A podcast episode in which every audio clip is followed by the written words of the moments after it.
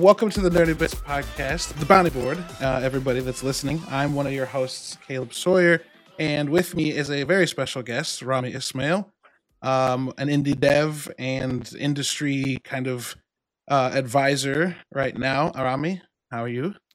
I am good. How are you? I'm doing well. Less nervous now that this has started.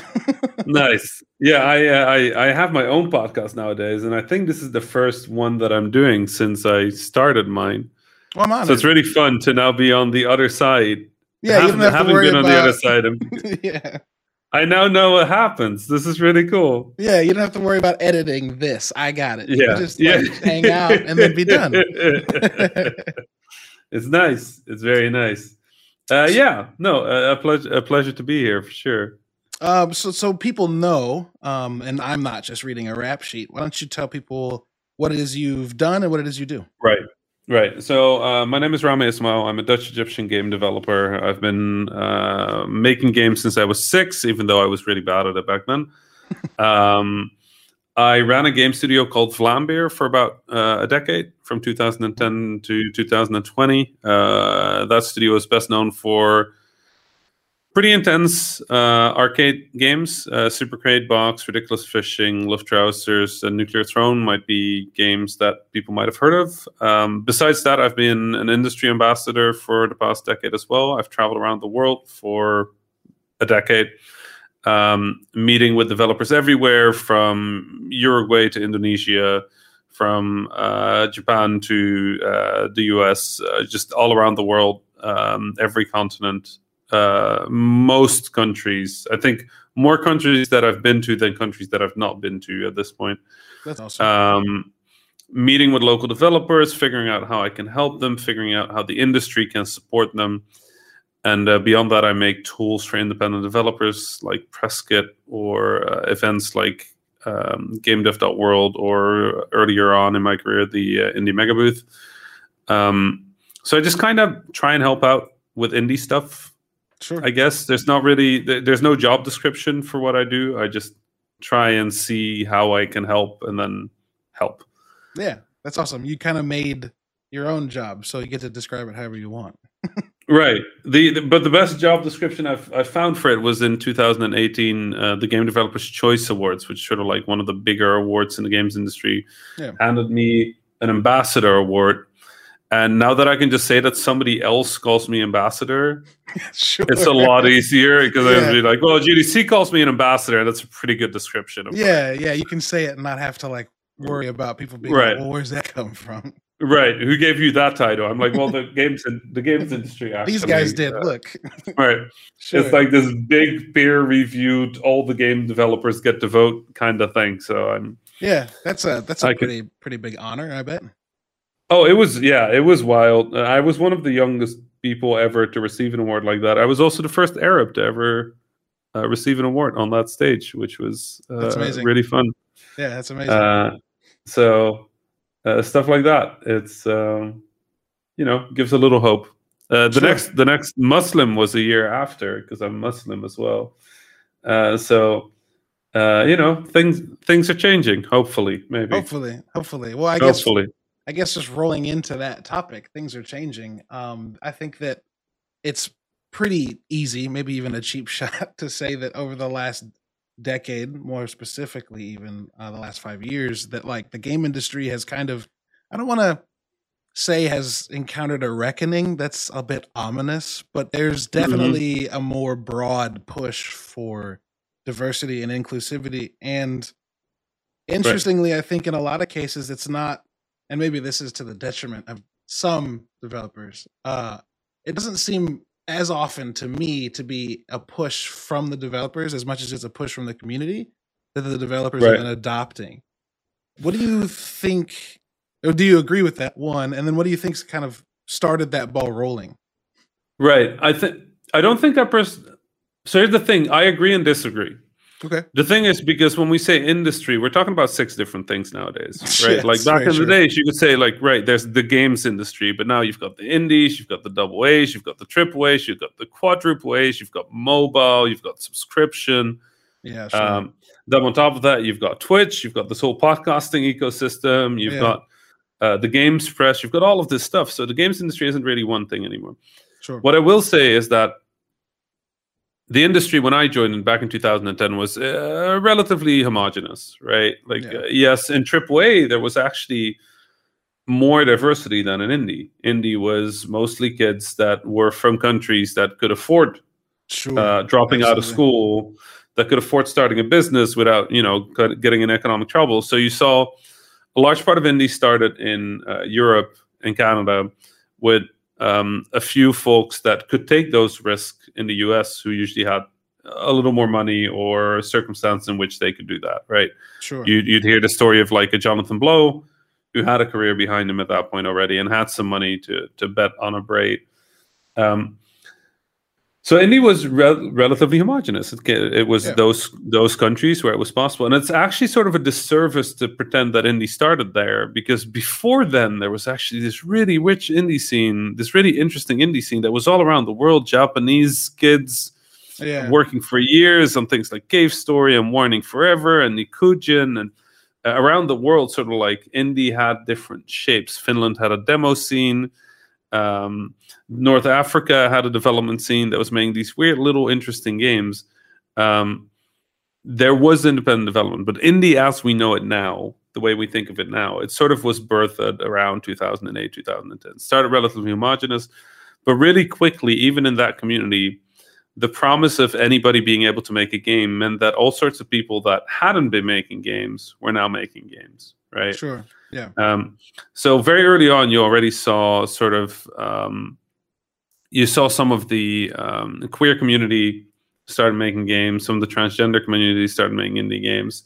Um, there were um, women were making indie games. Um, uh, people of color were starting to make indie games. It was overwhel- overwhelmingly, largely overwhelmingly, still a like white straight dude kind of thing sure. but you could you could feel that it was steeped in a counterculture right a Yeah. counterculture that was relatively it wanted to be progressive even if it was a bunch of kids who didn't know what they were doing right Sure. Yeah. um so i think for indie that reckoning actually like it happened i mean it continues to happen right because like bad things still happen to this day um but I think the idea of being uh, a sort of progressive force for diversity, a progressive force for new voices, that's sort of baked into some of indie's DNA. It's not always there, but overwhelmingly, I think indie has pushed diversity in the industry. AAA obviously is a little more reactive. We're talking about big cor- corporations that are looking at these things as like risk reward propositions, that are looking at it as as as money. And within AAA, there's been a, a really hard, really hard fought push by a lot of organizing folks that, you know, minorities that really through, that risk their job, that risk their opportunity, that risk their position to change that from within the companies. Um, there's been a lot of work on the media side to like push for diversity. Um, the thing is, though, a lot of those folks can't make those changes unless the community supports them Right. right? So it's not like these things weren't there before the community started talking about diversity. A lot of people were trying to fight these fights in these cor- companies but in as a corporate structure changing things really only happens if they start feeling it in their wallet right? If they start Right. worrying about will things change? So i think in indie it kind of happened. It just sort of started flowing around the same time. I think a large part of it was a reaction to some of the toxicity we've seen from the community as well right? From the gaming community um, where uh, a lot of people started realizing like okay things aren't fair things aren't right things are, are wrong. Like why does why does a black developer promoting their game deal with so much more trouble than a white developer? Why does a female uh, why does a female twitch streamer have so many more problems streaming Sure. than random dude? Why does um, why is a creative lead that is a man ask certain questions and a creative lead that is a woman ask other questions um, Yeah. why is a queer game political and a straight game not and like as the toxicity got louder a lot of us that had never dealt with those questions right because i'm arab i know what racism feels like so Yeah. for me recognizing okay oppression exists was relatively easy and even i still get this stuff wrong right even i Sure. still like misjudge or, or make mistakes when it comes to that um, for a lot of folks like white straight like dudes like the idea of oppression is a completely new idea and they they always come with a story of like, oh, I remember I was at PAX. You know, we have we have this we have this uh, this woman on our team. Like people just kept asking if she's the artist and she's the creative lead. Like, why do people keep and then you just see their brain go like, oh, yeah, the realization, the subtle, right, yeah, right. There's like things are bad. yeah. Um. So in a way, um, yeah, the the the weird thing about the community in games is that it's also two things, right? It's like we have this extremely toxic part of the the game audience, and in a way, uh, I mean they're awful, but in a way they've really helped make the case that things are bad. Yeah. Right. And in a way, it has pushed a lot of companies to be like, we don't want this to be our audience. We don't want this to be because it it's it's bad for business, right? Like, and it's the most cynical reason to make things better. But um, that that I guess that's how it is. At the same time, there's been this increasingly diverse group of players, right? This increasingly yeah. loud and increasingly demanding group of players that just won't take it anymore if they're not represented. That won't take it if they're represented unfairly, if they're misrepresented, if they're stereotyped, if they're made fun of, if they're not part of decision making. And I think a lot of people are recognizing that if games are to be a global thing, then they need to be a global. It needs to not just be that everybody globally can play them. It needs to be that everybody globally should have an opportunity to speak in them, to be in them, sure. to be represented in them, to feel home in them. Sure. Um, I think that might have been my first like way into realizing that, right? You know, speaking of like being at PAX and like just being around questions that are asked differently of different people. I remember it in college probably playing through Mass Effect the first time, being able to make myself. Right. Uh, and then being like, oh shit. I right. I am connected to this differently because it looks like me. And like that was right. probably a thought I maybe should have had sooner, but when it hit me, it was like, oh, now I want to play everything with people that look like me. Right. And if I there's mean, not people that look like me at all, like I'm upset. Like it doesn't make sense. Right. it's weird because you have to like for me playing games, it meant that a lot of time growing up, I was shooting people that looked like me. Oof. Because all these yeah. military shooters were, and I never doubted that. No part of me was like, "Wow, this is uncomfortable." Like, what does this?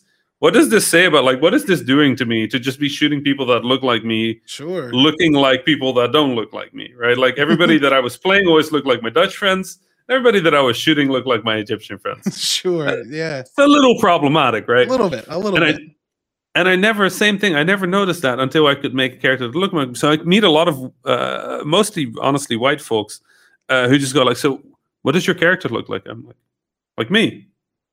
They're like, why? You could be anything. I'm like, no, I can't be anything. This is what I don't get to be me in a lot of games. You don't understand. Yeah, sure. Like Arab skin tone, Arab beard. Like you don't like. I've had like three games where I could make me look like me, where I was like, yeah, that yeah, fits. Like that works. Yeah, I, sure. Right.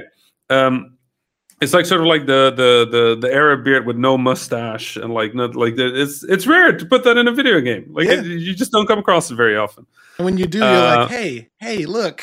Yeah, hey, it's me. it's yeah. me. Nice, nice. Um, and then, but then the funny part is like you you you start thinking about it more, and you realize that really it's scraps, right? Like that we're yeah, getting because you make you make a character that looks like you, that looks like me, but somehow we don't deal with any of the problems we deal in our real life with that. Like this character sure. just looks like that, but they're sure. still coded as Commander Shepard and they don't they absolutely don't sound like you right it's still right, it's still right. a white guy doing the voice yeah yeah, yeah, yeah, yeah. so so you slowly start realizing like well this issue is so big right yeah. like maybe what i need is not i don't need a character creator where i can look like me yeah I, I want that too i need a character that just is like me sure right from the ground up that has my culture, that has my heritage, that has the, the the understanding of the world that I have, the problems that I have.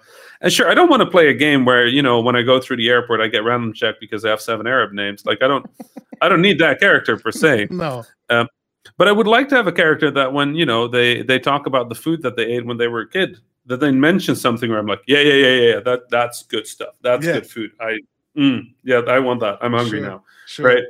Um, that's rare. That that I mean, I still don't remember any character like that. The closest that's been is Layla uh, from uh, Assassin's Creed.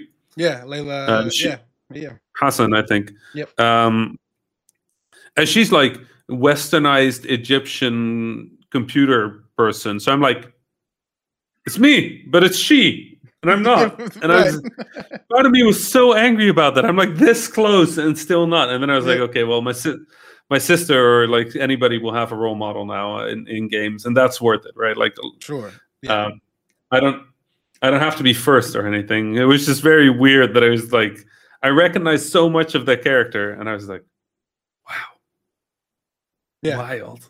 yeah, I have a I have a buddy uh, I had a buddy that I went to school with who was uh, from Egypt, and he, I remember I don't talk to him very much at all, but I remember getting right. a message from him when Origins came out, and he was right. like, "Oh shit."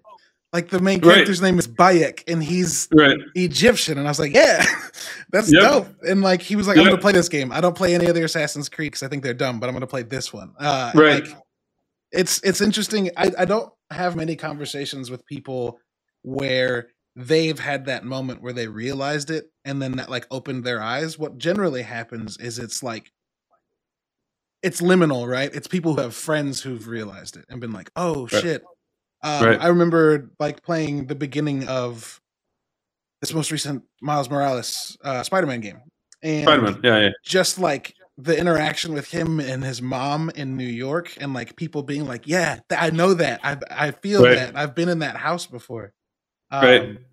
It's it's weird to me, and I guess you you mentioned or you spoke to this even a moment ago. Like it's weird to me that it took so long for people to realize they wanted that, and I guess it wasn't that they didn't realize they wanted it. It's just maybe they didn't realize it was possible. And as right. soon as these That's studios it. started doing it, they were like, "Okay, they can do it. Why aren't they doing it right. more?" Right. No, that, but that's it. Like I, I talk to a lot of Arab developers. I talk to a lot of uh, sorry Arab gamers and Middle Eastern gamers. And like the honest truth, you ask them like, you know, wouldn't you want to see that different? And they're like, it isn't. It isn't different. Right. This is how it is. This is how it's always been. Like, what are they going to do? Make a game about an Egyptian kid sitting in like, there's no story there. And it's like, no, no, that's not. That's the job of the developer. Right. That's our job to make that person the hero of the next thing. To make that person. Sure tell a story that's genuine and true and sincere instead of like just blowing up our cities and they're like, yeah, it sounds like a lot of work. And like I get that. Like it gets demoralizing, right? Every yeah. time you get misrepresented, every time your country is just like a, a sandbox with like little sandy villages in it, instead of like the metropolises that are our great cities in the Middle East are. Uh, yeah. Every time you just kind of lose a little faith, and sure. you see it now with six day in uh, six days in Fallujah, right? Uh, yeah, right. That game coming out, and the press reaches out to to nobody. Right. It's been what five weeks now, and like since they've started promoting that trailer, how many Arab names? How many Arab voices have we heard? How many Middle Eastern voices have we heard? I two. honestly searched it just before this. Right. And like, yeah, you're absolutely right. It's like a it's few two. people talking to the people making it, but very, right. very few people asking the people that the game centers on, like right. what it's the, like to be that. Right.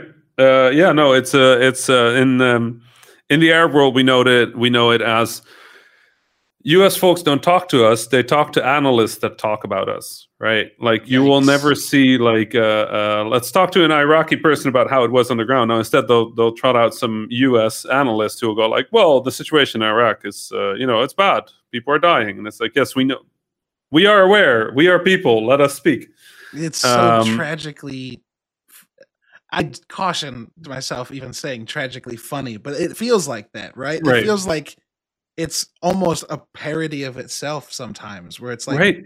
come on, it's right yeah. there. The the first thing I think of, even thinking of a parody of itself, is the the first level in Dubai in the new Hitman right. where all of the signs are backwards. Backwards yep. And, like, and it's just a thing it, it's, it's such an easy question to ask and right. fix. right. The, th- the worst thing about that is you could ask a three-year-old arab kid to look at that sign and they would go like ida what's that? That's not i can't like i don't like it is so staggeringly wrong. And like you have to like the the the the team at IO Interactive did a pretty good job of like capturing Dubai and like the grandeur and like sort of like the the the the style of it, right? Like sure. this sort of like uh Vegas, but more and less campy at yeah. the same time, more yeah. Arab, you know, like they, they really captured that. But then you look at the signs and just like for any Arab, you look at it and you're like, How? Just a face. How did you? palm, Yeah. How did you? do- Uh, But it's it's that kind of stuff where it's like asking asking Arabs as people is just not a thing Western folks do. It's like we're just not. We're we're like we're a place where you can tell stories about heroism. Um and like the funny the, the thing that for me is tragic about it or tragically funny about it is that this isn't new. There's this stand-up routine. I don't remember who it was, but he says like, you know, if America's come to your country, we'll destroy your country, and then 20 years back later, we'll come back and make a movie about how sad it made our soldiers. Right? Oh. And this is like a 15 year old joke. This is not a new stand up routine. This is Right. decades old. And it's still true. Like they go, they they wreck Fallujah, and then they make they come back to make a game about how sad it made the soldiers. It's like, And, how like, does they, this And they specifically leave stuff out. Right, right. But that's the thing, right? That's the thing about representation that for a lot of people, and I'm guessing this is not just true for Arabs. I'm guessing this is true for a lot of minorities in the games industry or that that play video games. Is it's easy to be hopeless, right? It's easy to look at this massive machine that's just grinding up your heritage and your culture and your language and the way you grew up and just spitting it out into stereotypes over and over and over and over until at some point you're just like, you know what? Sure, I'll play Yeah. John McJohn, uh, who is uh, a white dude from somewhere in the US or an SAS like dude or whatever, and like whatever. And uh, it's easy to be it's easy to be hopeless and you see slowly but certainly you see these different groups these different minorities you see them grasp on and understand that it doesn't have to be that way and that Yeah. it doesn't it shouldn't be that way right?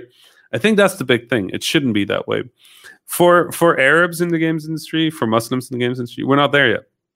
We're, we're just not at that point. We're at the point where having anybody print arabic in the right direction would be like staggering. We would be like wow. Yeah. they wrote a sentence a single sentence in our language incredible They did it. uh, if we had if we had like our Arab game Oscars, that would be one of the Oscars. It's just like game that printed game that printed a sentence in the right direction. That would be like award winning stuff.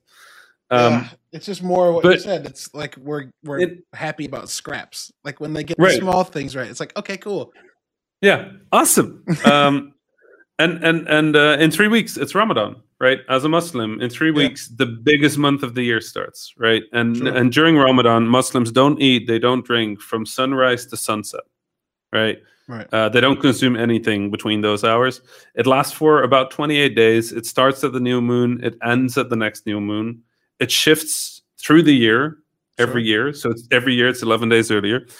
Um, and people think of it as this is a religious event, but it's a cultural event, right? Of course, it's a cultural event. 90% of the Muslim countries stop eating and drinking during the day. Restaurants don't serve food during the day. Sure. Like um, evening meals become celebrations with neighborhoods and in mosques with lights, with everything.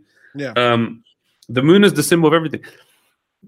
The amount of games that celebrate Ramadan in any way at all, you can count on one hand. Yeah. Uh, and and the ones that have done it are these massive corporations that happen to have somebody in their uh, Middle Eastern team that managed to pitch like, hey, we should maybe do something with you know, kind of Yeah. like the biggest deal of the year for two billion people on Earth. Sure. um, and and still, we're like at like a handful of games. We're like five games. So for a lot of a lot of uh, you know, from where I'm standing, a lot of diversity becomes this question of okay, when we say diversity, right? You have to keep in mind that even in the word itself is inclusion and exclusion. Sure. In the word diversity, it being an English word, right. is assumptions of what it means, what it's about, who it serves, who it doesn't serve, like Right. what it's for, what it tries to develop. Uh, that has been one of my biggest fights in in the past decade. Is like you go to like the Latin American countries, you go to like Africa, where they speak, uh, you know, if, out of a colonialist past, many speak French. Sure. Um, Latin America, we're out of colonialist past. They speak Spanish or Portuguese. Yep. You go to Asia, you go to the Middle East. You're like, um, what about diversity? And they're like, that's not about us. It's not about us. It's about it's about North America. It's about Europe. It's about these things, the the issues that play there. Um, sure. You know, it's about them making changes Think- to things and right. thinking differently rather than and yeah. we and we watch right the arabs the arabs in the middle east they don't get asked about this stuff it's the fight of the arabs in the west sure to get that representation um because we we know that it could be better uh right. it's kind of messed up that it has to work that way It's that that language barrier is there up. Yeah, Right. 100%. It was scary. Like the first time i realized that i was in russia and i asked somebody like so what about diversity? And they're like that is not about us. I'm like what do you mean? It's literally the word diversity. It's about you. You're the, the point of diversity is that you are included. And they're like how many how many americans and europeans do you see talking about including russians? I was like shit. He's right. Yeah, literally never literally never heard that. Yeah, sure. um, and that was just it was wild. And then you start li- and you start looking at games and where where Russians are represented, and it's like these Cold War stereotypes of like these backstabbing drunkards, like Every Russian stereotype's 40 years old, and it was bad Right. 40 years ago. right, and like you uh, you start asking them and like yeah, wrong accent, you know, like that's not Russian written on the things, and I'm like, is this just every culture? It's not it's just every the culture that's not the culture making the game. Right? It's and the they- coach making the game Yeah. is Japan and North uh, North America and Europe. So Yeah. that's it. That's what we have. Yep. Um, I'm always I don't like I don't have the base of knowledge myself for a lot of these things, but when I like play a game that goes to Russia or South America or Africa, I'm all every sign I look at, I always think like I wonder like I don't know, but I wonder if any of this is right or if I'm just programmed to see this and go, "Oh, it's so exotic," and just oh, ignore it and move on. you want to know the, the the scariest thing about this? So there's this Indonesian team that made this incredible game called Coffee Talk. Lovely little indie I game. interviewed them and absolutely Right. played the hell out of that game. right. Why do you think it's set in Seattle? I wanted to very knee jerk say so people would play it, but like that's Probably probably true. a good chance of that being true. That's yeah. probably true. These these folks are in, in Indonesia. yeah, but they set their game in Seattle because, and I, I can, I don't know if this is true, right? This is just me speculating, but it, I see it everywhere around the world. Here's the thing: if I tell you, say we make a game about getting coffee, right, and I want to create a, a- an atmosphere, right? Sure, sure. If I tell you, okay, we're in Seattle and uh, there's a bunch of oddly dressed people in this coffee place, and the coffee is just like expensive, right? Like a coffee is like twenty five bucks sure. you'd be like, okay, oddly dressed people. You can imagine that, right? You have an Yeah. idea of what oddly dressed people. Now, if I set that game in Egypt, I lose all of my shorthand. I can't Sure. put a number on the on the on the on the menu anymore with this is expensive coffee. People sure. don't know what oddly dressed means because they don't know what normal dress is, right? Sure. in Egypt. Um, so you lose all of this shorthand. And I've started looking at this shorthand, like how many people set their games in the West or in Japan, just because it's you don't have to explain stuff anymore, Sure. right? We we all know what a dollar is, Yep. and we know what the skyline of these big cities look like. We know what the the we know what an interstate is. Hell, most people haven't driven on an interstate, but if you say interstate, everybody can imagine an interstate. If I say Yeah. there's a there's a road you know it's a two-way it's a two-way road asphalt road right? And on the left and the right is like a dusty path right? It's in the Yeah. desert but there's this dusty path to the left and the right. And they just go to the horizon right? They go forever. Every road that i've discussed goes all the way to the horizon. And at the corner at the intersection to the dusty road to the right is a mailbox right? Right. and it's like kind of windy and it's an old mailbox. What would it look like?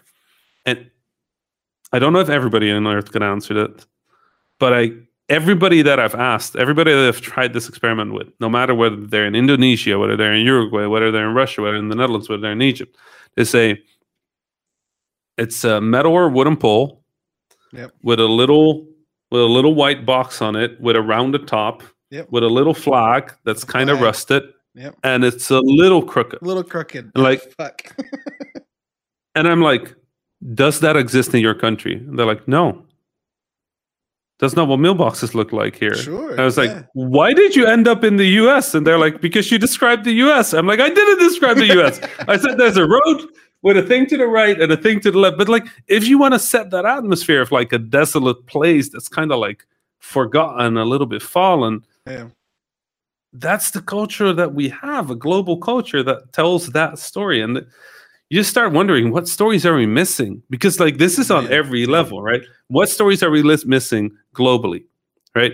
What stories are we missing in the West? What stories are we missing within the individual countries in the West? Because the United States, huge country, Yeah. so I, many stories. I untold. even will look at like a Grand Theft Auto or any any number at this point, Right. big game, and think it's always in New York, it's always in L.A., it's always in Right. Seattle, it's always the big cities in the corners that like Right. a huge swath of the The- country doesn't go to frequently. the the United Coasts of America, as I call it. exactly, exactly. Right. It's like the outside of the United States is the only fun United States, unless you're making a Far Cry game, and we'll right. just move past that. right. Yeah. Oh, yeah, like Uh, just the number of times I think in in the United States, like I'm from the Midwest, how dope would it be if I got a game that took place in small town Missouri, right. where Right. like you're dealing with a small police department and like it's everyone's there is generational and like all like just thinking about that and then Right. realizing what you said, like that that's just here. And if you Right. if you remove that from the United States and take it to Brazil or to Af- like Right. no lie, people think that Africa looks like what the Lion King shows you, Right. and don't I mean- realize that there are bustling metropolises all over Africa. They just think The- it's a the- savannah. The the funniest thing is, you know, people will say like, "Oh, this game takes place in New York," but they'll also say this game takes place in Africa. That's not a city. Not- you no, can't compete. not. Those things are not the same thing. Where that's not how that works at all. yeah, Right. Not at all. Uh, but th- that's that's just kind of that's I think what is one of the biggest challenges, and this is a mistake I've made, and I have to admit that I've made this mistake. As an outsider to the U.S., you think of the U.S. as the U.S., and you go like, I don't want more U.S. stories. Right? I've heard Right. enough of U.S. stories. There's a lot of minorities in the U.S. that have never gotten to tell their story. Yeah. And as an outsider, it's really easy to forget that. It's really easy to just be a little annoyed, you know, like, oh, Sure. we're, I got I got angry at Kentucky Route Zero, right? I got a lot of shit Yeah. for this, which fair. Um, but I got angry at Kentucky Route Zero because I'm like, we are now to the point that we are talking about a very specific, I think Midwestern experience or Yeah. southern uh, southern U.S. experience, a very specific mythology of sort of an Americana aesthetic with the Americana mysticism. Well, Cairo, which is the fifth largest city on the planet, has not had a game about it that didn't involve Sonic the Hedgehog. Right. oh God. and when it is Sonic the Hedgehog, suddenly the pyramids are in the middle of the desert instead of in the middle of a city. So they sure. just yeah, removed they're all of just us, right? they're just out there somewhere now. We have metal. We have Metal Slug X, right? Like that's it. Yeah. That's that's that's Yeah. that's the games we have that are set in Cairo. And I'm just like, how are we down to this level of granularity when we don't even get to tell the story of the metropolis, any metropolis yeah. in Africa? But here's the thing. Here's the mistake I made, and this is a mistake that I've that I've learned a few times now. It doesn't matter. It doesn't matter whether one minority or the other minority gets to speak. The point is, all minorities should get to speak. And being upset at one minority for taking their chances to tell those stories, I shouldn't do that. No, yeah. And it's easy.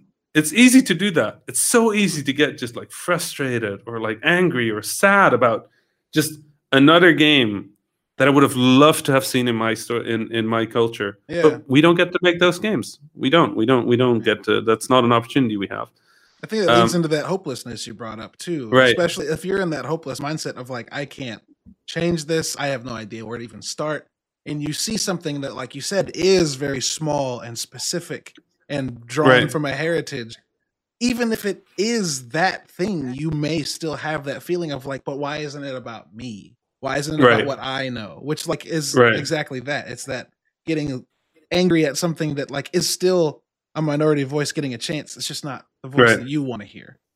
Right. Well, I mean, and I do. That's the problem. I do want to hear it. I just also want to hear the other ones, and it's Right. you get this you get this weird sense of um, of um, zero sum, right? Like if Yeah. one thing gets made, then the other thing doesn't get made. That's not quite how it works. And Right. I've been learning this over the past years. I've been honestly, I've been struggling with this platform of this. You know, we talked about this indie ambassador thing at the start, but it's hard being like a person that everybody knows and looks at because you can't represent everybody. I always try Right. to, right? Because this Sure. started as an indie scene of like 30 people. Yeah, I can represent 30 people just fine. That's okay. Now we're talking about millions of developers around the world. And yeah, no, I I I get stuff wrong and it's it's it's um I hurt people and that that annoys like that that hurts me because I don't want to hurt people. I want to help people. But I think I'm starting to realize that my task from here on forward is just I need to represent the Arab voices. I need to represent the Muslim voices, right? Sure. Like that. I can't. I can't be everything for anyone anymore.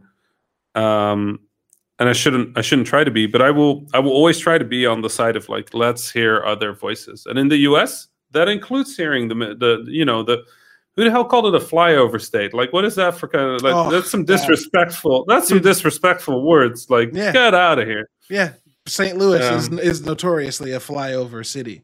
You Right. you get It's like- you get big bands that show up on Tuesdays and Wednesdays because they're in between Right. cities that matter, and it's Right, like cool. Thanks. There's not a couple Yeah, million people that live here. Right. Yeah. Um, but it's stuff like that. It's like you know when people when and you know that ex- exists on the other scale as well. You go like you ask any company what global means, and they go like, oh yeah, we have headquarters. We have headquarters in uh, in New York, in London, in uh, Hong Kong, uh, and in Melbourne. And I'm like, That's where did South where did South America and Africa go? And it's Yeah. like, yeah, we don't have headquarters there. It's like that's not global. no. That's not how glo- that's not how that that's not how that works at all. If you say we don't have anything on Antarctica, I'd be like, fair enough. You know what? There's a bunch of scientists there, accept it. But you go and you leave out Africa and South America and you go global. Like what what is that like? How does that work? Like we have flyover continents Yeah. in the global mindset. we do. Um, so I don't know. I think my biggest lesson the past few years has been like those are allied fights. Those need to be allied fights, and it's a Sure. it's a mistake. It's an easy mistake to make to think if if other people get represented, I don't get represented. Yeah, it's that That's- uh it's that like very Pinterest awful motivational poster. The Right. rising tide raises all ships mindset. Like I say it and I feel a little corny down for saying it. but like it is true, right? Like seeing more of these Right. minority voices given the spotlight, given the ability to tell their story, then you see other people getting that opportunity because and maybe it's a little cynical to think it's purely from a business sense that like a minority story comes out and is successful and then other companies go, "Hey, that made money. Let's Yeah. give them a shot." Like that's I'm sure that happens, but like For sure. I've, Yeah. I've gotten to the point where I don't care about the reasoning. If somebody has the most cynical reason to put an Arab in a game and give them a leading role, you know, alhamdulillah, I'm okay. this is great. yeah. Because sure. if that sells and anybody else does it, now they're doing it for the right reason. Very early on in the indie scene, there was a there was a specific minority that was misrepresented frequently in games or not represented frequently in games. And there was this one person who literally created this small army of of Twitter followers. And whenever somebody would get something wrong, right? Anything related to this minority, they would just wreck them on Twitter. just absolutely wreck. them. And you know what? People back then were scared they were scared of getting it wrong to get that army sent after them. Sure. So they they got things right. Here's the thing: that's not the right reason. That's the wrong reason to do this right. Sure. Yeah. The right reason to do this right is because these people are people and deserve to be represented properly. right. But despite that being the wrong reason, it still turned into the culture. Sure. Because the next developers looked at that and they're like, oh, I guess that's how you do it. And then the next developers looked at that and they're like, oh, I guess that's how you do it. And now it's just standard. You just Yeah. try and, you know, make sure that you treat these minorities well. I don't care what the reason is. E like EA didn't add Arabic localization to FIFA because they were like, well, these Arabs really deserve a soccer game. They were like, we will make a ton of money yeah, exactly. if we put this Arabic in there, I think. Let's try if we make some money. And then they did, and they made a ton of money. So they said, okay, Yeah, I guess we'll do more of this. sure. But now you look across the, the Sony IPs, Arab localization is becoming a bit of a standard, right? Yeah. You're looking across Apple Apple Arcade, Arab localization is a requirement, which sadly added a lot of games to notarabic.com because the implementation wasn't good. Sure. But you know, it's still moving. Like it moves, and every time it moves, you realize that there's more stories, there's more diversity, there's more. Uh, so I think for me, the the the thing I've learned is I don't I don't think diversity is what we should be chasing per se. Like it's important, right? We should be chasing these different voices. We should be ch- what we should be chasing is an uh, uh, of inclusivity. That anybody can get into games, that anybody has a chance at games, that anybody can tell their story, that anybody feels like this is a medium of theirs, so that we can make these games for all of these people around the world Yeah. that are waiting for a game that represents them to make them believe just like you and I started believing at some point in that character creator in that you know that boot up screen where we suddenly see ourselves and we recognize the house and we go like is that what it feels like? Yeah, sure. like that feeling everybody deserves that feeling at some Everyone, point in their yeah. life um and the people that will never the only people that will never have that fe- feeling is the people that are represented by default right they're the Yeah. only people who will never have that feeling because they'll never look at a game and go like wow is that fe-" the worst they might look at a game and go like i'm not in this game i have to be i have to be a foreigner i have to what, what is it like you see that Yeah, you see that in the sure. community and it's the funniest stuff to me. I've never i never laugh harder at like Yeah. just the the injustice of a very mediocre white man going like why do i have to play a woman of color? And it's like buddy do i have do i have stories for you buddy? Wow. Uh, if only if only those people could be flyover people and we could just right. it's like you, you know you know like when you when the penny drops is that the saying in english? Yeah. It's like there's like a penny that's like just like it's standing on its side at the edge of a table. You're like go, just go go, just drop, go, go, please. Yeah absolutely. Uh, yeah I, I remember even in small scale um i say small scale because it's not me. See i just that's right. But i remember when my wife and i were dating a decade Mhm. ago and we would play crash bandicoot. I remember the first crash game that let you play as coco. And she was like i want to play as coco. And i was like okay. And then realizing like oh shit she's happy because she's playing a female character. Right. Because she right. plays Spyro and, and and Crash Bandicoot for you know her childhood. Now she finally has a character that's a, a woman, and she's like, "Oh, yeah, I want to play as that character." And I remember thinking that and being like, "Huh," uh, and then seeing that like played out ten years later when my daughter watched me play Odyssey, and I was playing as uh, Kassandra. Right she, my daughter pointed to the screen at him and said, "Mommy," and I went, "Oh shit!" Right. like this is right oh a big deal. this is why it matters yeah, this is a big deal. Uh, right yeah man. isn't it strange it's so it's so what because like that's the thing like a lot of a lot of the minorities in games a lot of the minorities in game development we know this. We know that we have this responsibility we have this opportunity but we can't we can't change it necessarily. We're not we don't have positions of power necessarily right? Like i'm a very fortunate i'm a very fortunate guy to have the the position i have in the industry to be able to yell about ramadan eid representation language without risking my job because Yeah, i am my job right. but the amount right. of emails I get at hr at vlambeer.com or hr at ramiismail.com that are people trying to get me fired for the stuff I say on Twitter, not knowing that I get that email address yeah, as well. People assume that A, people assume that I'm a big company, which I'm not, I'm me. Uh, and B, people think that they can get me fired for this, which means that it has worked, right. Sure. right? Because otherwise they wouldn't be trying it. If they didn't believe that they could get somebody fired over something like that, they wouldn't try. sure. So, for a lot of minorities, it's not necessarily safe to talk about these things, to work on these things. But I can guarantee you, it's this movement comes from both sides, right? To go back to that question, what we started with, like, does this come from the community? Does it come from the industry? Yeah. it's both. In the industry, there are these people, these incredible people, fighting for representation every day, fighting. Even in bad games, even in games that do it poorly, somebody fought for that poor implementation just so that we can talk about how bad it is Yeah. because we also just couldn't have been there, right? That Love Win Dubai, God, I hate that the Arabic was backwards, but God, I'm thankful that a game did it so I can go like, this is bad. Because that means the next one has a better chance of not being wrong. Because now we can speak about it. Yeah. Now we get to talk about it. And yeah, no, I would absolutely appreciate them just getting it right. That would be much nicer. Yeah. But we're now at the point where there is any Arabic at all. In a previous game, you go back 20, uh, 10, 15 years, you go to a Medal of Honor, there was no Arabic on the signs. No. You would have a game in like some Middle Eastern country, and all the signs would be English or images or Right. squiggles uh, that have nothing to do with Arabic. So there was not much to talk about. Oh, can you Um, imagine how much more immersive it would be to play a game there and like as an American character even and just not be able to read shit because you don't Right. you're not from there and you have to ask Uh, the actual people that live there how to get around. Right. And and not only that, that would also give us an opportunity to be the good people for once. Because in most games where you talk to us, we also betray you to the terrorists, which Sure.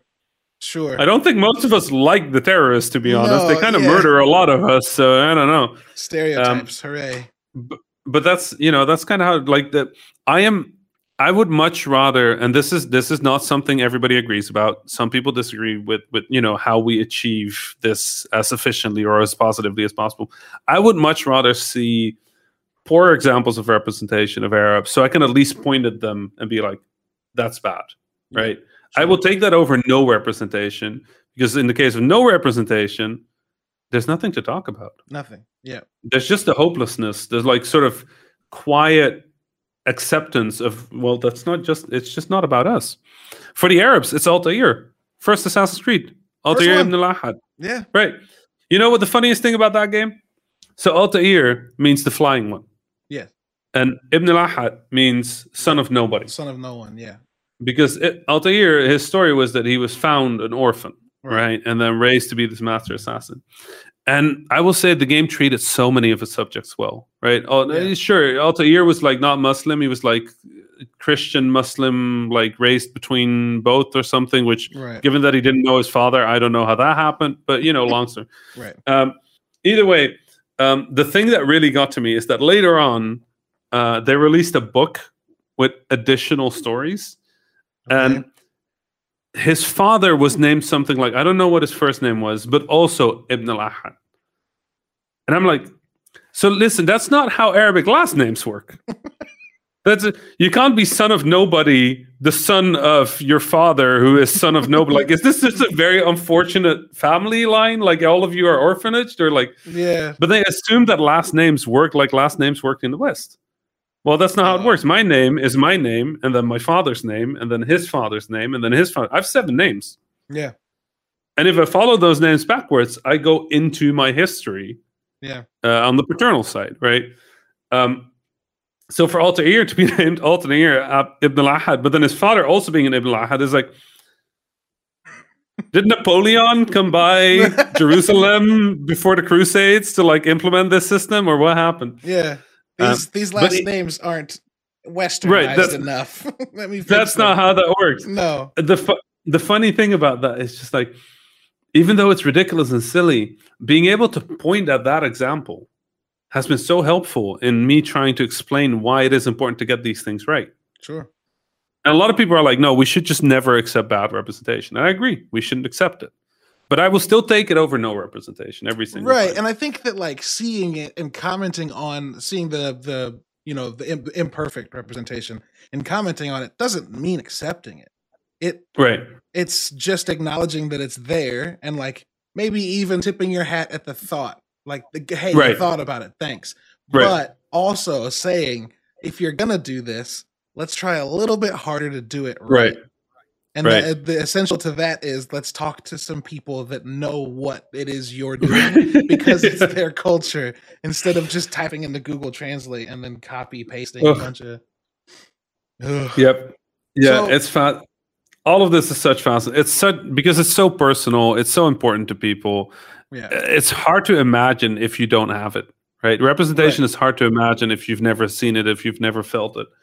But yeah, seeing seeing you know you, you said your your your daughter, seeing Mhm. your daughter like recognize a character on the screen as being like her. yeah, That's everything.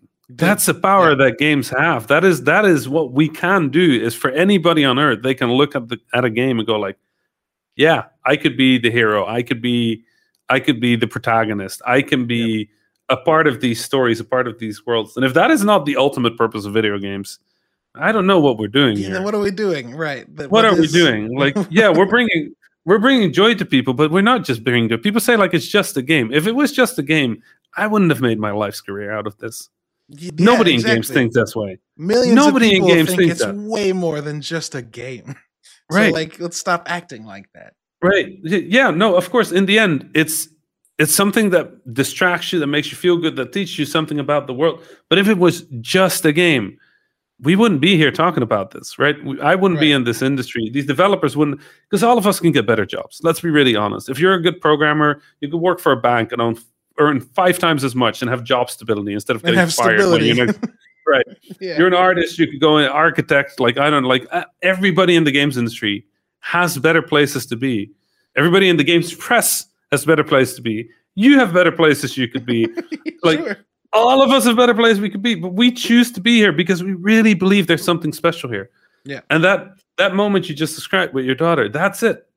Yeah, that's it. That's it. That's everything. That's why video games. That's why this has to exist. Is because it takes us away from this world into a world where we can be different, more in like have these stories, adventures, learn, um, live, um, but not not always by having to be somebody else. Sometimes just to be us, just to be you. Right. Yeah, sure. just me, me in this video game. Yeah, One hundred percent.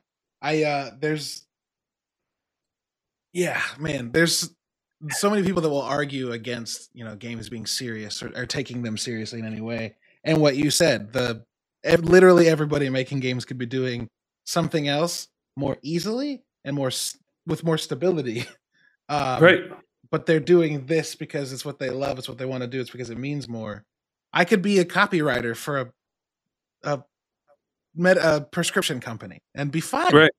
But Right. no, I'd rather I'd rather be I'd rather run my own blog and and just like send emails into the void frequently hoping that someone responds or cover a game that some big blog has covered before me because I have something unique about it. Because I love it Right. because I want to tell those stories. Right. Um, Because they matter. Exactly. And you've and you've seen how they matter. You've felt how they matter. Yeah. That that makes all the difference. I think. I think a lot of people, a lot of people that play games forget that they're not they're not inevitable, right? Sure. Games happen because people care, and them playing that game isn't because they have nothing else to do. They could be doing a million things with their day. They're choosing to play a video game. They're choosing to argue on Twitter that it's just a video game. Like Yeah. just the fact of anybody saying it's just a game to me proves that they understand it's not just a game. Sure. Sure. Because if it was, it's not worth talking about. Yeah, and also you don't Um, say that to somebody who doesn't think the thing you're saying, right? Like when you say it's just a game, you're saying that obviously to someone who doesn't think like that. So Right. like Right. It's um the, the the the whole there's so much interesting stuff happening in like how developers and the community connect, right? Community management has become such a large part of how we communicate. right. I think at the heart, I can't say mea culpa because it wasn't my generation, but I think the generation of developers uh, leading up to sort of like this generation of indie, they really wanted to seem like they knew what they were doing, sure. right?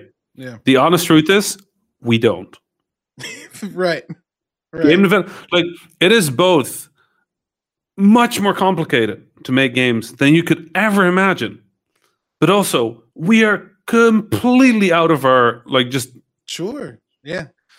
we we debug stuff by putting like curse words in a logger to see where the code goes and we just go like well this says you know a whole bunch of curse words but i was expecting this curse word in between why is that not there and then we scroll back to where that curse word is in the code Yeah. every developer has done that trick i swear there is not a single developer on earth and they might instead of curse word they might use like animals they might Yeah. go like dog, Just little cat, bird, and keywords that they can Right. follow around. Yeah, sure. I use I use A B C D. I just go through the alphabet. Sure. Right. That's it. And this is this is I'm a professional programmer, and I'm just sitting there going like, well, the E is missing. Why So, is the Let's go figure out where went missing. also why is the F there three times? That is weird. And like we're just sitting like we don't like yeah we we're figuring things out as we go, and that's part of the expertise of game development. Is like rolling with the punches, figuring out Sure. what that means for the game. Like The games are like- so much just they feel like alchemy at a point, right? Like Right. just especially I mean, we talking about crunch even the people that don't understand how difficult it is to make a game because they see these big games come out and don't understand that like what you're playing is magic that just Right. just works enough to be in your Right. hands instead of still in Some- development. some good duct tape magic. exactly. Um, I remember hearing but- Mike Bithell say that like he worked on a game that like they had to run the entire soundtrack for the game through the physics engine because it wouldn't work through the sound engine because it was overtaxed. So they had to like put all the sound through physics. Right. And that meant they had What to a- move something into like lighting or something. It's just like putting hodgepodging things together. Right. M- one of my favorite is um, there is a game, first person shooter, and it was getting it was getting close to gold. Right. Yeah. So gold means that the game needs to be done, and this is a long time ago. Day one patches wasn't quite a thing yet, Right. and there was a level that um, there were two things that are important to the story about this level. The first one is the level starts with a helicopter um, crashing, and you surviving the crash and then getting out of it, uh, and then the level starts. The second thing is due to some sort of physics bug, nobody ever figured it out.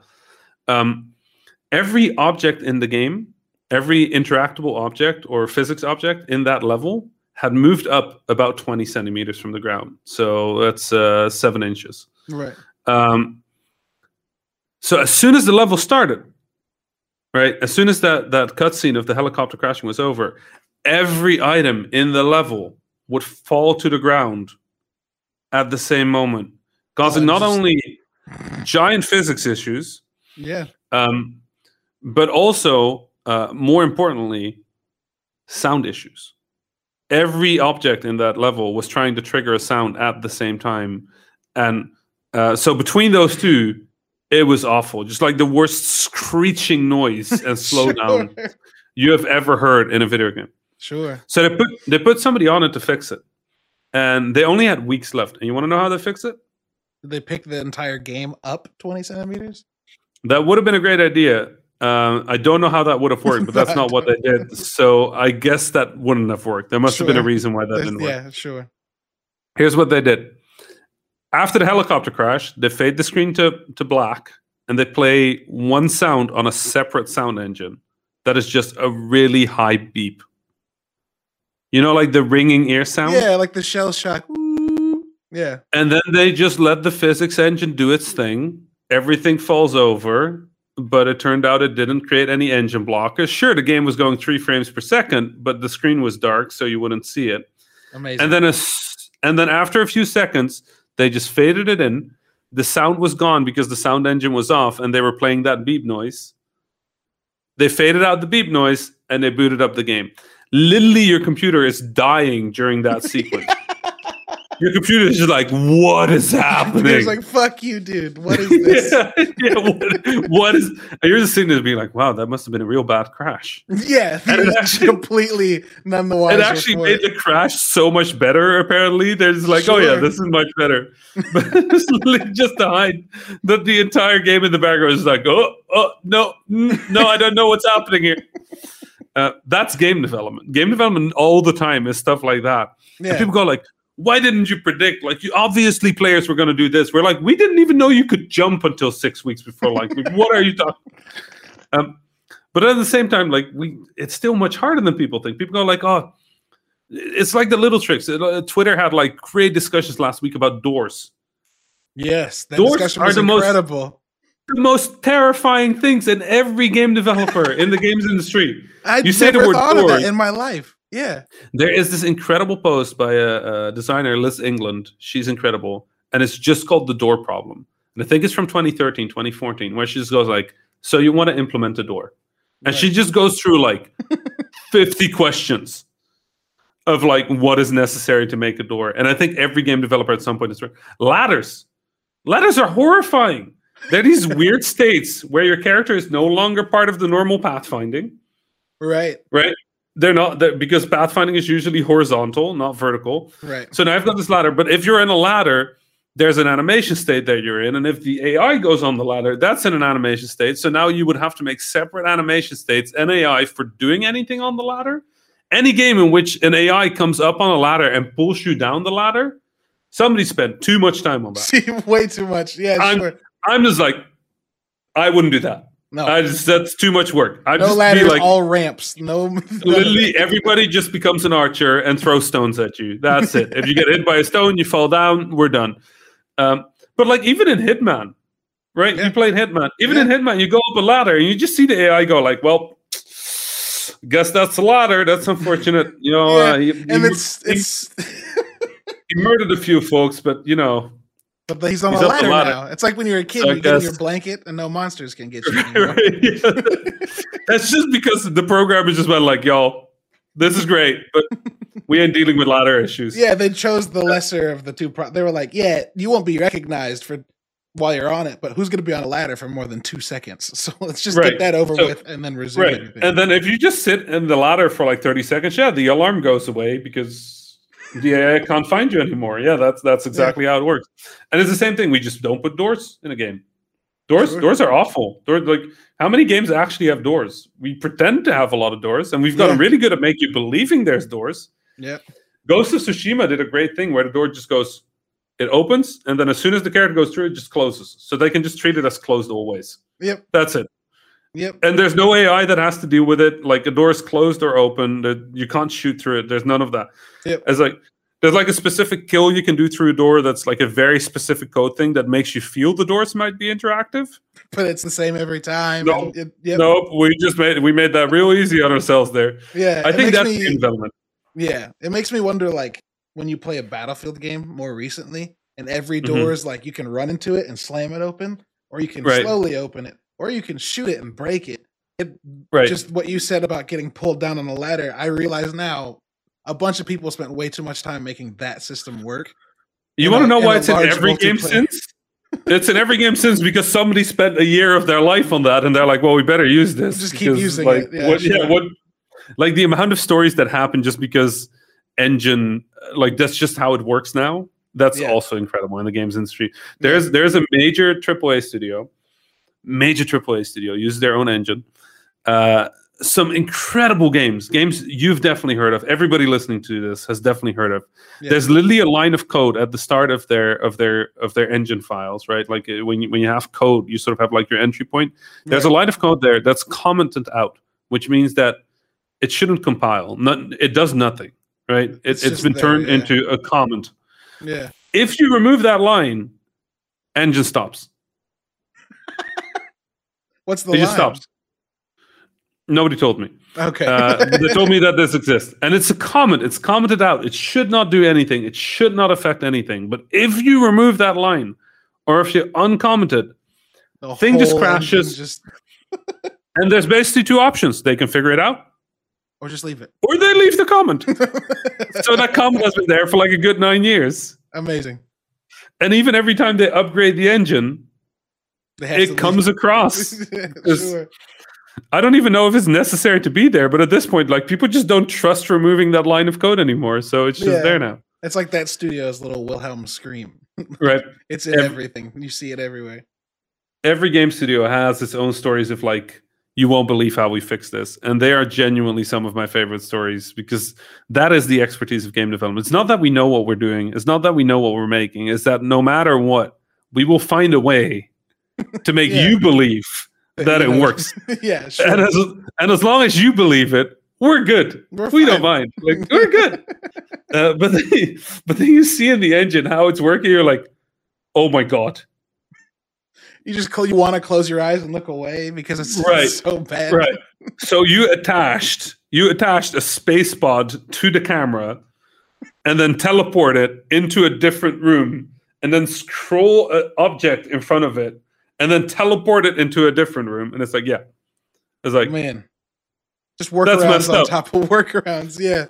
It's like when you hear that a lot of games move the entire universe instead of the player, especially space games. Yeah. Because there's such long distances that if you move the player too far from the origin, from like the the middle point of the simulation, Yeah. the game starts breaking more and more.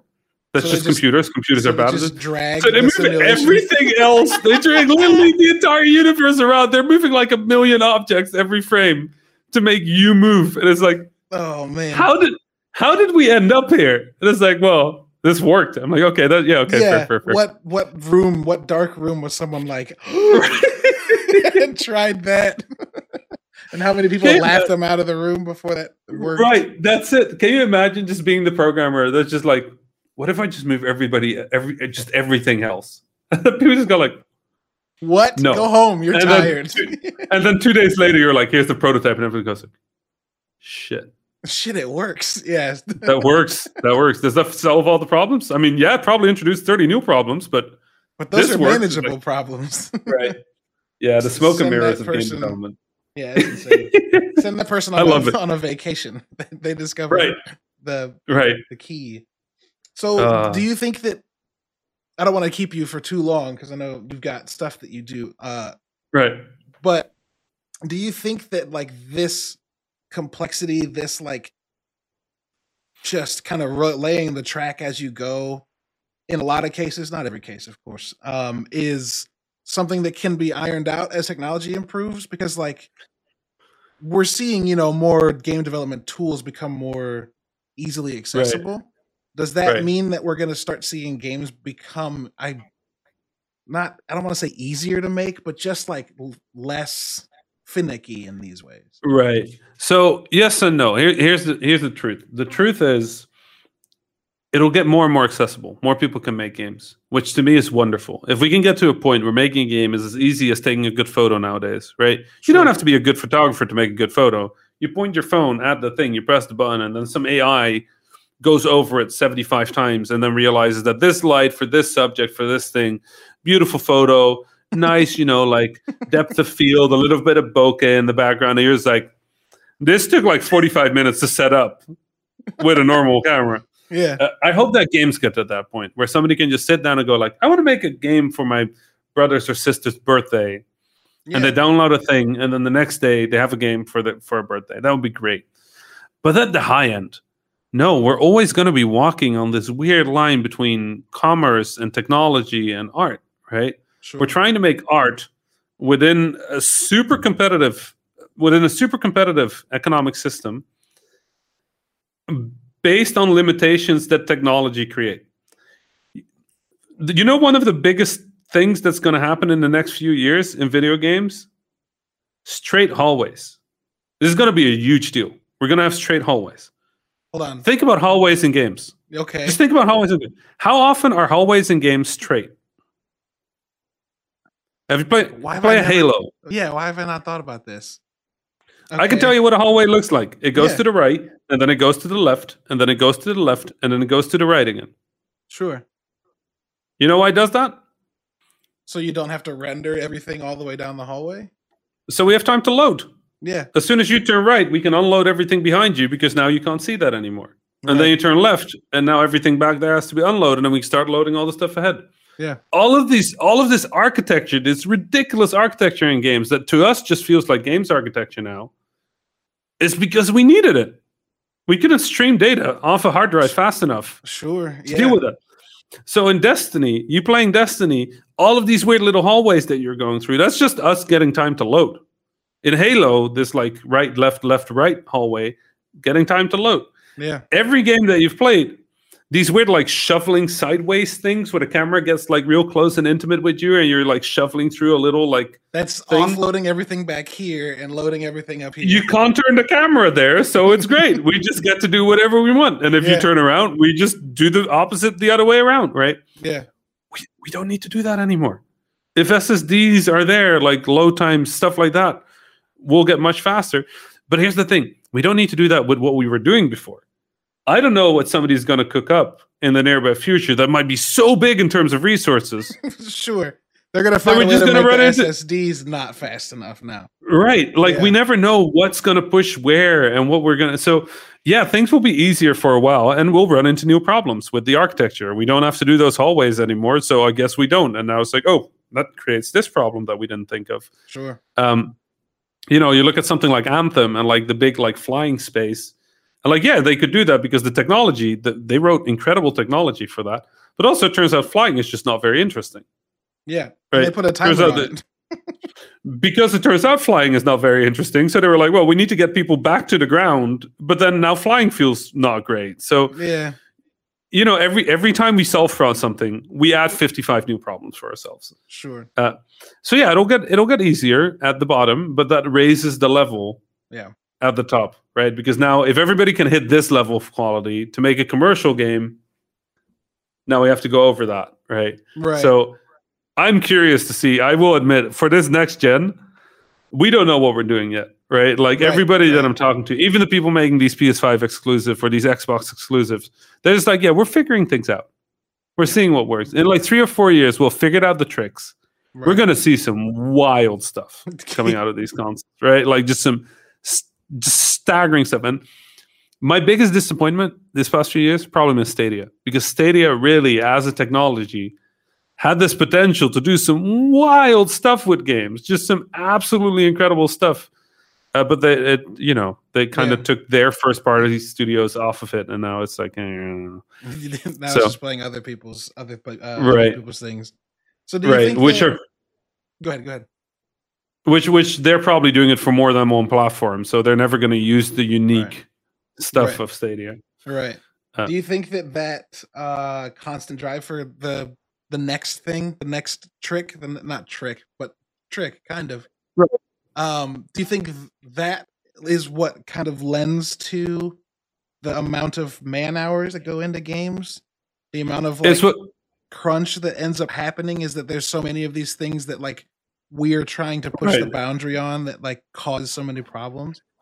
Right. I think yeah, part of it, like like I said, what we're working on is this weird this weird line between commerce and technology and art, right? right. And a lot of us are here for the art right? Whether it's the art of game design or games writing or or development right. or whatever. Um, and then there's the commerce, and the commerce will always want our games to stand out.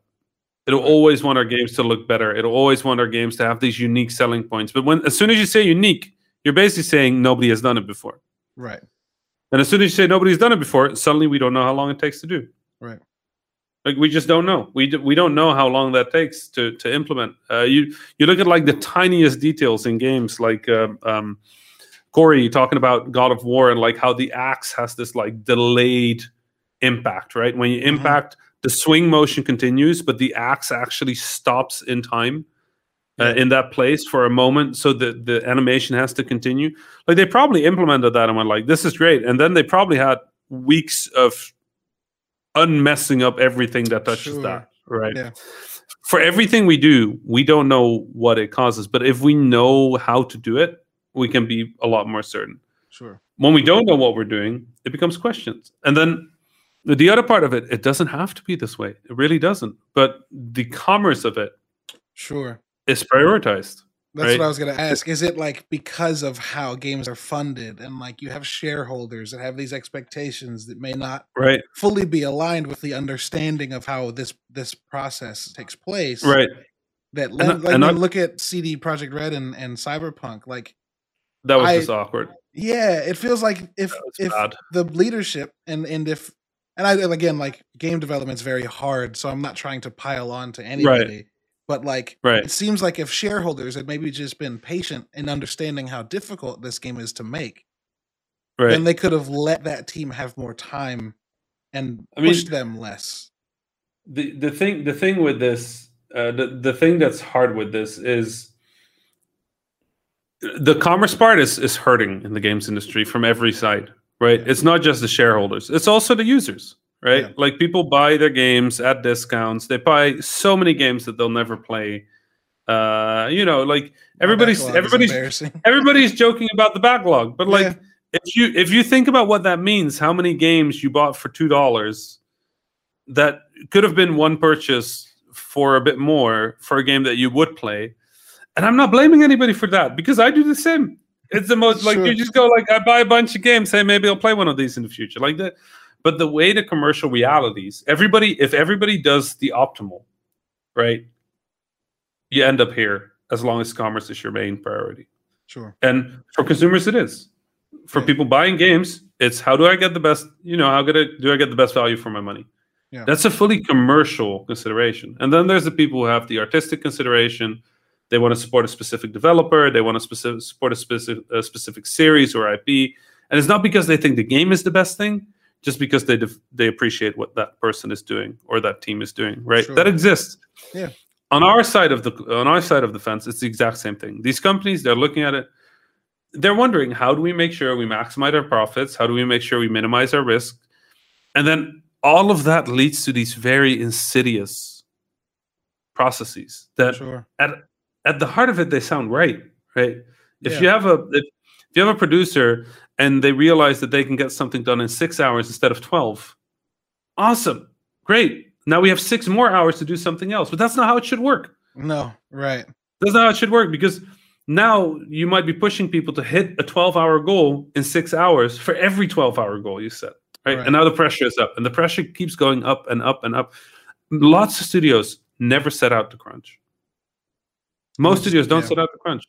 It happens because over time, the realities of the business overtake the realities of the people Sure. right leadership gets further away from the people working on on the game Yeah. uh stockholders never even get in touch with the people working in the game the realities from the outside not another delay you know like Right. can't they finish the game this game is going to be bad because it's been delayed four times like no we're trying to make it good y'all like the, please understand that's why it is delayed Yeah. um, you know, like news articles, like breath breathtaking articles about this person has left the team, the project is doomed, and it's like, well, last time I checked, games were made by hundred people, not by one person. Sure. Yeah. Uh, like all of this stuff, like the, the conversation is wrong, and this is partially our fault because, like I said, we wanted to make people believe that we knew what we were doing. So all these documentaries, all these like behind the scenes, there's these super polished, super happy things where people are standing over each other's shoulder and pointing at a dog's jaw getting moved, and that's like that's game development. And it's not. That's not what game development is. You know how much work it took to get that dog into the program and to rig it into such a way that you can move the jaw in that way yeah. and it, that's not what game development is like and i feel like things like uh, like Noclip that are Yeah. kind of like showing a little bit behind the scenes right the press talking to developers podcasts talking to developers Yeah. it's changing it a little but changing that culture from what we made it to be us being superstars that knew what we were doing that you know we will bring you we will bring you the best game the next game is going to be we don't know whether the next game is going to be the best game we have no idea we really hope it'll be the next game like oh god do we like the halo infinite folks they don't know whether they're making the best halo they Yeah. hope they're making the best halo Right. they're right. working on making the best Halo. But until the day it ships, we have no idea. And that's not just Halo, that's every game ever Every made. game. Yeah. We have no you look at the Hades documentary, the Noclip Hades documentary, how nervous they are releasing Hades. The Yeah. best game.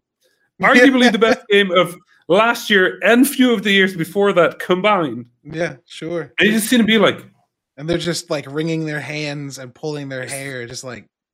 is this good? Ugh. It's like we don't know. We genuinely don't. We have no idea. We have no. We just know that we think this is the best we could do, and we hope that you agree. Like It's that's where we're a, at. It's such an artistic question to ask yourself, right? Like, Right. Working your, putting your heart and soul into something, and then hundreds of hours or days later, when you're like almost done, that thought hits you, and you're like, "Is this actually garbage? Did I- I, did I- actually throw this away?" Did I waste three years of my life? Yeah. On this. And the result is going to be a 45 Metacritic, and everybody everybody being like, "This is bad." It's like, Man. Maybe. That that's game development. That is Yeah. that is part of our job, and I think it's also why it's so painful to see good games get so much hate, right? Sure. Because something changed, like something like Destiny, right? One of my favorite games. I'm extremely biased. Please don't take me as a neutral observer on this. it's um, fine. It's fine. But like for Destiny, they try. You see Bungie trying. You see them experiment. You see them adding in things they think are important, taking them out of the community. This, this. But then you just see the people just like they don't know what they're doing. Bungie, worst devs, uh, Destiny, dead game, and I'm just like, so these people frustrating. five years, six years, seven years of their life Yeah. trying to make the game as good as it can be, and instead of you going, you know what, I'll check back in a few months. Yeah. I'll I'll give my feedback and I'll check back in a few months. People attack these developers as if they're personally being insulted by the creators. I'm just like, we need to change this. And part of that, actually, just like the diversity discussion, part of that is humanizing. Mhm. Part of that is 100%. humanizing people on the other side of the fence. And we've, as an industry, we've forgotten to do that. We've presented ourselves as rock stars, as geniuses, as like brilliant people. And I think over the last few years, you've sort of seen that flip, right? Yeah. And on the other side, though, and the thing that I always find amusing is that when I started in indie, part of the draw of indie was that you would talk with the developer directly. Yeah. But it turns out that's too risky because developers aren't good at public facing communication. So we say not smart stuff like we're looking into multiplayer, which in the press immediately turns into eight player multiplayer online announced. Um, you know, that's what happens. So now you see these indie developers have all these community managers that are now running the community, and we're just going back to like a larger distance. Yeah. But I think that the thing that gives me hope is these community managers. A lot of them are really good at being human. Yeah. they're people, right? And they they defend their team as people. And I genuinely think community managers are the like the most underappreciated. Maybe Sure. not QA community manager. There's a lot of underrepresented, there's a lot of underappreciated yeah, there's a lot of underappreciation. a lot of underappreciated. But community managers are fucking heroes. Yeah. They're heroes. Like a good community manager, like the amount of stuff they deal with and they shield the team from to make sure that the team gets the feedback they need. And the team is checking. The team is absolutely people go like, oh, Bungie doesn't read this, or oh, like uh, Activision doesn't read or whatever. We read that stuff. We Yeah. cry at that stuff. We sit there at the end of a long night of work just being like, I hope somebody has something nice to say about my game. And it's like just reading it, you're like, oh, nobody has something nice about to say. But I was gonna read a few things and go to sleep. Right. Instead, I'm gonna pour myself a glass of whiskey. and right. Be And, angry for hours. like I don't drink. I'm Muslim. I don't drink. I have definitely read stuff on the internet where I'm just like, somebody pour me a whiskey. Like I, I've never, I've never drank a single drop of alcohol, and I recognize that feeling of like, I just need my brain to not work. Yep. After, need to turn like, this the- the- off. right i just need to just either somebody like somebody find me somebody punch me and i'll wake up tomorrow or like i don't care what happens i just don't want to be i just don't want to be dealing with this anymore and it's such Yeah. a shame that that's such a known feeling in our industry Yeah. between between like the crunch between like underrepresentation between, there's so much bad stuff in games there's so much that needs to be better in games that it really just emphasizes the point we were talking about earlier we're here because we care Right. we're here We because could we care. could all literally be doing something else. We could be so happy. like literally just a rainbow, sunshine, like yeah. job stability, income, like all of this stuff. It sounds phenomenal. But Uh, instead, we've chosen to do this because instead, we've chosen to read the Reddit opinion of Angry Gamer XX69 Sure. 420 YOLO because because that's what we that's what we've made our life and our our Yeah. career and our we're getting better we're we keep getting better and the industry keeps moving forward and i think again the community is a huge part of making things better like the sort of like turn against crunch that we've seen like cyberpunk might very well end up being the game of the year not because it was the best game of the year but because because of it we've i think it's pretty obvious that crunch is bad now yeah. Yeah. I think we were kind of moving towards that conclusion in the community anyway, but it's kind of hard for me to say as a developer Right. because obviously the, the the sources that I read are developer friendlier because Sure. otherwise I would literally cry myself to sleep every day. um, but I feel like now it's pretty clear that there's no benefit to crunch, Yeah. right? It's They- bad for the game. It's bad like- for the people. Yeah. There was even like an announcement of like just 17 days and we're gonna get it all done. and then the game came out and everyone was like, "Oh, it didn't work." Right. that didn't Right? work. Who would have thought? yeah. Exactly. it, it's terrifying because there, there's also the thing where like with because it's, it gets simplified because again we don't get to explain it properly or we don't explain it properly but sometimes when i see a crunch game delayed i actually go like oh shit because there's there's delays which help the game but there's also delays because there's so much backlog there's so much crunch Yeah. that to finish the game they need to crunch longer Yeah, that's the that's the big one, right? Like no, an early Right. delay, you're like, cool, they have more time to work on it. A late delay, and you're like, oh god, that means the last six months of crunch just got eight months longer. Right, right. And that like that that's the thing like getting those nuances out and making people understand that it's not there's no like this is how it works in the games industry. There's these patterns that you can recognize, but they're more complicated than you think. I think that's kind of where I think there's sort of like a cultural objection to expertise in the world right now. People Yes. don't want to listen to experts. They want to believe that because they've seen it, because they've understood it that I've been in games for 12 years and I still learn new stuff every day. Right? Yeah, it's I think it's people that are um again, I'm, I'm gonna I'm gonna speak in a blanket real quick, but it feels Right. like it's people that are afraid to just say I don't know. Right. Right. because because I don't, I don't understand that myself. I feel very drawn to curiosity and like I'm more happy when I look at something and go, I have no clue. Let's go figure it out. But I know people that like are almost driven to anxiety attacks by like just being asked a question and not knowing. Right. And Yeah. like I think you're right. I think that there's a a cult like a worldwide even just kind Yeah, of mentality of like, no, I know how this works. And Yeah. it's uh, it's frequently so very wrong.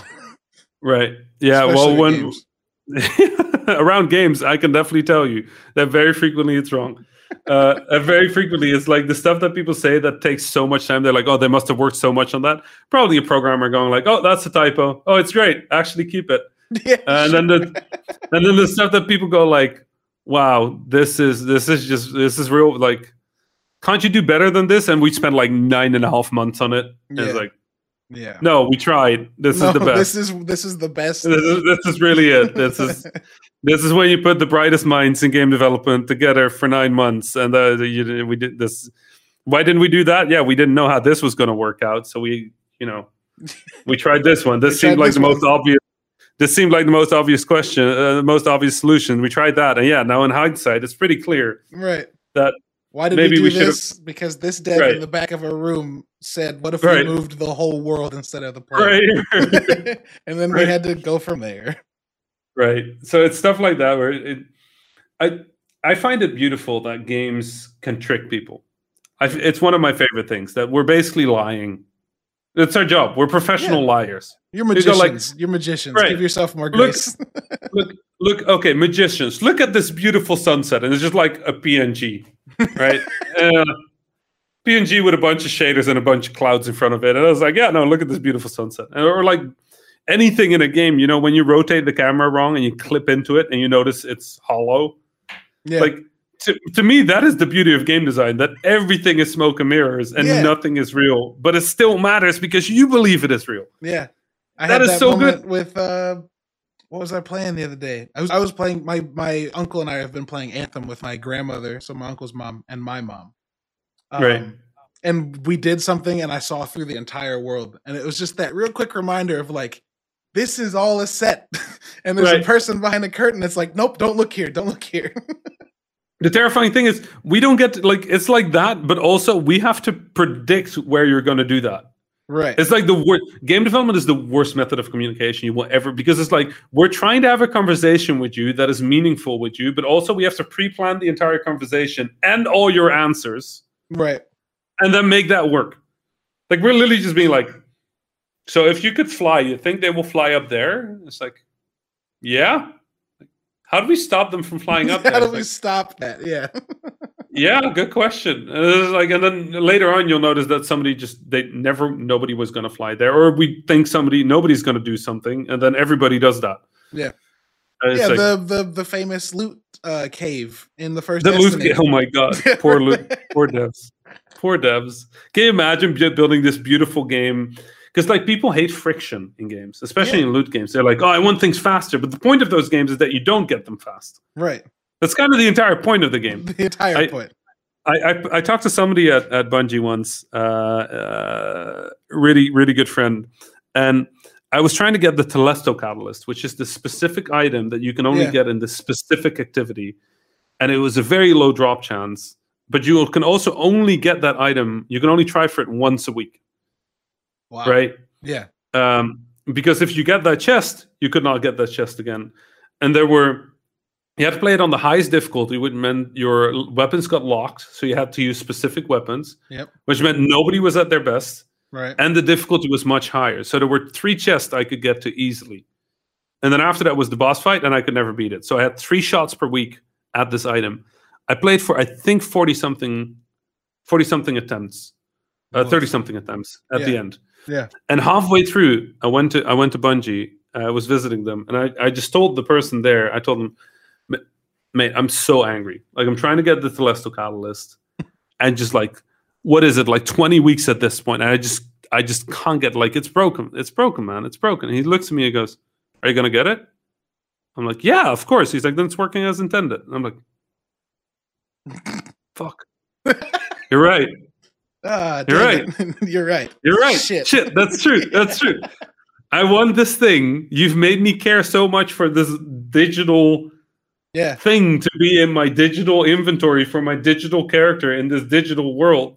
Yep. You made me care so much that after 20 weeks, I haven't gone like, I'm gonna play something else. yeah, screw this. I'm done. No, I'm still here. I'm still No, going through every week. And when I got it, and the worst thing, when I got it, I was so happy. and I and I said to a message, I'm like, you were right, but also go for yeah. like you almost wanted to be a little disappointed when you got it. I was, I was, I, I was so wanted to be angry. I so wanted to be upset. but instead you were be- just joy, and you were like, Yeah, "Yes, I was just like, yes, got it. Like the video of it is just you know, like me just like screaming at the television for like five to seven seconds. yeah, I'm a pretty composed person. I don't do stuff like that in general, but like that, Yeah. one of my favorite memories of video games sure, because it took me 30 weeks to do, yeah, which is sure. not how most stuff in video games should work. But it, like the idea of friction is really, it's really important to games like that. yeah, So- sure. uh, the loot cave. Can you imagine writing this beautiful progression? like this, uh, like people have like mathematical equations of like, oh, this is what the power curve is going to look like. sure, That you know aligns to this many activities, which means people will have stuff to play for about three months. If they play two hours a day, month and a half. If they play four to six hours a day, like this, okay, they have to play some Crucible together. They have to play some. So we'll make sure that this loop is per, and then people just stand there shooting into it. and then a half a dozen, half a For dozen five and a half jackasses hours. just fucking find an exploit and break it. You're just sitting there just being like, should have got into banking. Should have got into I should have fucking worked at that bank. Damn it. yeah. and it's like it's partially wonderful because you look at like the the inventiveness of, of people, but like God, I I just I love this job so much because so much of it, if you try to explain it to anybody outside of games, they're like, What are you doing? Why do you life? do this to yourself? What Yeah. is what is up? And like, do you play games? They're like, no. I'm like, have you? Then you don't know the feeling Yeah. of really falling in love. You just don't get it, man. right? You just don't get it. It's but that's the weird thing. It's true, right? Yeah. My mom, I got I convinced my mom to start playing games two and a half years ago, Amazing. and and she's played since. She's played so much stuff. She's on the PlayStation, Final Fantasy 15, Dragon Age Inquisition, Persona 5, God of War, Horizon Zero Dawn, NieR Automata, awesome. like just like this list of like Shadow of the Colossus, right? yes. And she goes like, you know what? I got a world added to my world. And it's so fascinating because you know, we start with gaming young. So many of us start with gaming so young Yeah. that we don't see the value it's adding to our Yeah. our life anymore. We Yeah. know it's somewhere. We know it's important to us. But we can't see just how valuable it is. We can't see how weird it is. We can't see how trained we are by these games. yeah. So Sure. watching my mom fall in love with these games, uh, I recently finished Persona Five Strikers. Yeah. and I told her, and she's like, "Is that like Persona 5? I'm like, "Yeah." She's like, "Does uh, Joker still do the, the the thing where he says focus? Like when you do when you do the third eye thing?" She's like, "Yeah." I'm like, "Let me check," and I I found it. And I, I pressed the button again because it's also in Strikers. And he said the focus thing, and I sent the recording to my mom, and she was so happy. Amazing. I have no idea why that was it, but that was just the thing she loved from that game. Yeah. And being able to send to for her to go back to that world and see that again and now understanding how important. She even apologized for pulling the plug on my computer before I reached the save point when I was a kid. Because she now realizes like, what she did. She now realizes what she did to me, and she's like, "I had no idea. I'm so sorry." I'm, so just, I'm just, sitting there, like single tear down my cheeks, like it's okay, it's it's it's, it's fine. I was just like, it really meant something, and yeah. it's like games games really are this unique special thing they're this powerful thing that for us it's just part of our lives we don't we're not confused by them anymore we don't look my mom she went into final fantasy 15 met a shopkeeper and ran the fuck away because this random dude just suddenly went like hey you want to buy some weapons mom was like hell no I don't want to buy no one. I don't know who you are, but I don't trust you. I'm out of here. She thought it was a shady. Like, yeah. that is the right response. That is absolutely the correct response from the perspective of somebody who has lived her life and then started playing video games. To me, it's a shopkeeper. I'm just like, oh hey, upgrades. Yeah, to my yeah. mom, it's like, eh, this is this, this is guy, shady. This guy's gonna I stab me. Yeah. you want to buy some swords? So it's like, no, no, no, no man. I do not. I'm good. Like broken yeah. walls broken walls. I'm like, oh, let's blow them up, see what's behind them. Mom's like, this building is. Is this building? Should I get it? I'm just is like, this, is this building condemned? Should we be in here? Am I gonna die if I blow that up? I'm like, no. She's like, well, the the wall look. They say the break the wall is breakable. I'm like, yeah. She's like, will the building come down? I'm like, is no. It, but is it load bearing? Is the question? Yeah, yeah. There's a treasure chest behind it. You should do it. and it's like stuff like that where it's just like, she learns the language and you start to realize just how much yeah. games are part of your life. Yeah. And how much games are part of who you are and, and of your memory. Language. Yeah, yeah. God, play the Final Fantasy theme for me. Try to play, play the prelude for me, Final Fantasy prelude, and I will have goosebumps no matter what. Yeah.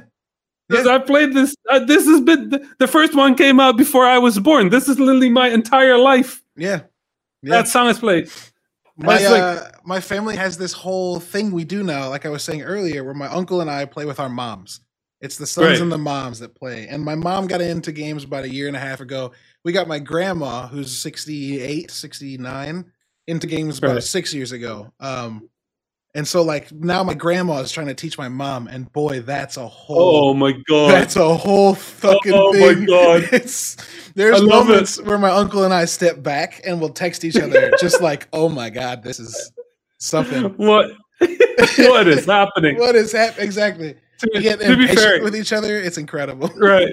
Probably seeing your own mom get schooled by your own grandmother is not something that happens much in life no, anymore after no. you grow up. So that must be something. I cannot imagine. It's special. So oh like, that's so getting good. i had to i i had to teach my mom how to sprint in destiny. And so like, right. she knew you had to click the stick down but she thought she had to hold it. Right. And like no you could just click it and leave it but she would then click it and then push the stick forward. And that's not right. a thought process I've had in my brain. Right. You push it it's forward. push and forward click and click while you're pushing and keep right. going. And I had to right. like walk through the step by step or you know the more the more typical arguments like red barrels explode or right, move right. move towards the light or if you're on a side scrolling map you go to the right that's the way you to go the right right um, my uncle and stuff I were, like that yeah we were playing anthem and had that you like you said that that you don't realize like how much games mean to you because you've just do, been doing it so much for so long. Right. We started playing Anthem and like you know that game has issues and like just recently sure. found out that it had its its 2.0 canceled which is heartbreaking and like heartbreaking. We're playing this with our with our expectations tempered, right? Like knowing.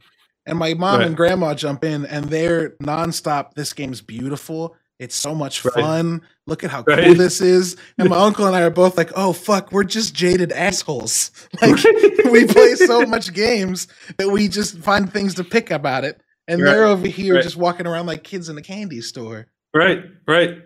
You should get, you, we should get more people like that to send developer feedback. That would I, be so good yeah. for, so good for our, for our mental health in the games industry. I think that might but be the cure for, for community toxicity if you want right. to be toxic, first teach your mom how to play the game that you've been right. playing. Right. And then see if you and still want to type something shitty on Twitter. right. Uh yeah, it's it's so good. Like it's just so wonderful. You know the thing that got me is recently I had to do a TV interview and they were like, "Okay, can you just pretend to be playing a game? Here's a controller." And there was no PlayStation in the room. They just gave me a PlayStation controller. Sure. They're like, we just need this shot of you playing on a PlayStation, and we'll add in the footage later because it was in an Airbnb, COVID rules, so they couldn't like Right. present present the set perfectly. So they just had me play on a controller for a bit. And you Yeah. sit there and you stare at the controller and you're like, how do I play video games? It's not entertaining to watch. How, how do you like you grab a controller? How do I walk in a Destiny game? Okay, I push the left stick forward and then I guess I'm turning to the right a little, so I guess the right stick turns.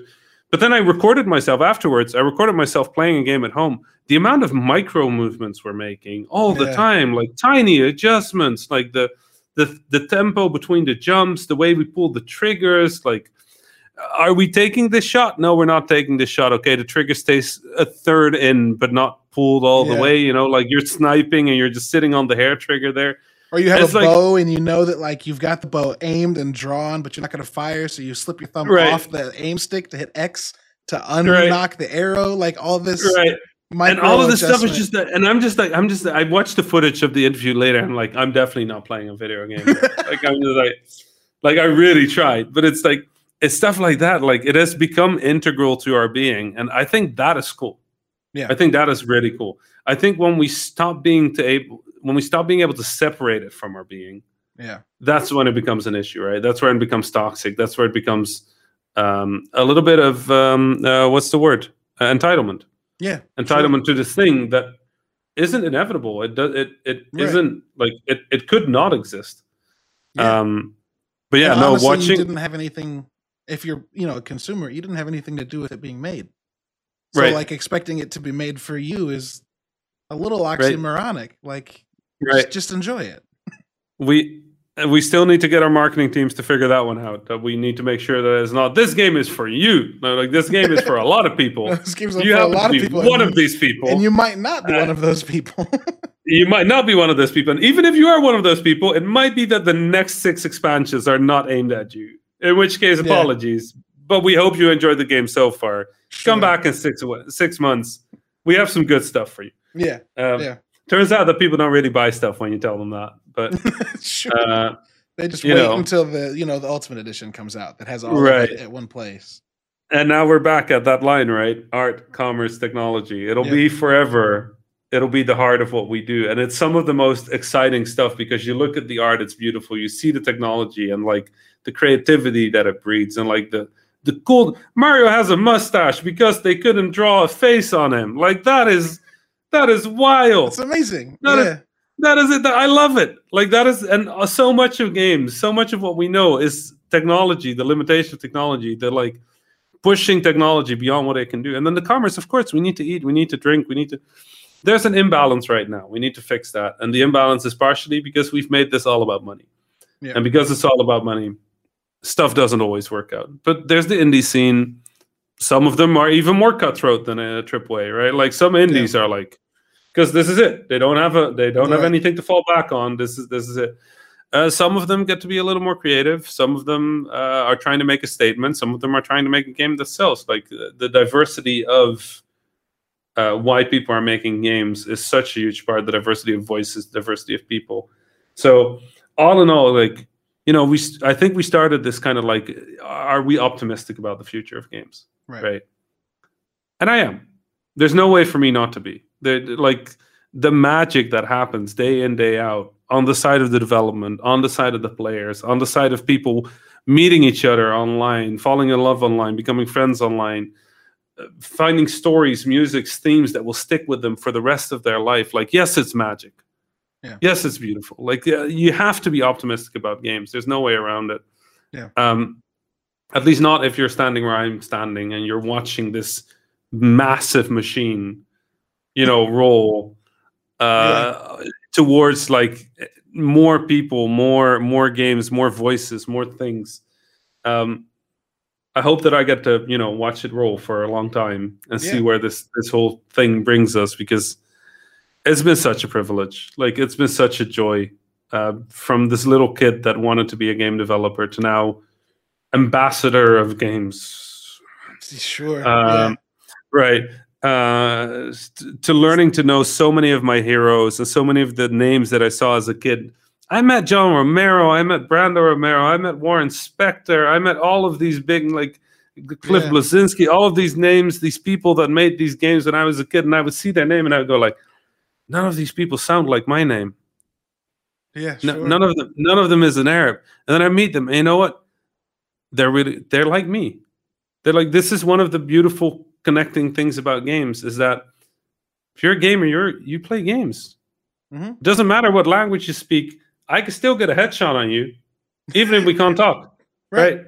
We can still play a game of FIFA together on the same team, or like whatever, like together Yeah. on the same team, and be friends. Yeah, that that is the thing we need to protect. That that sense of community, that togetherness. We need to get that toxicity the hell out of here. Yeah. uh, that's not what games should be. Games should be that where it's like just this this beauty and competitiveness. Great.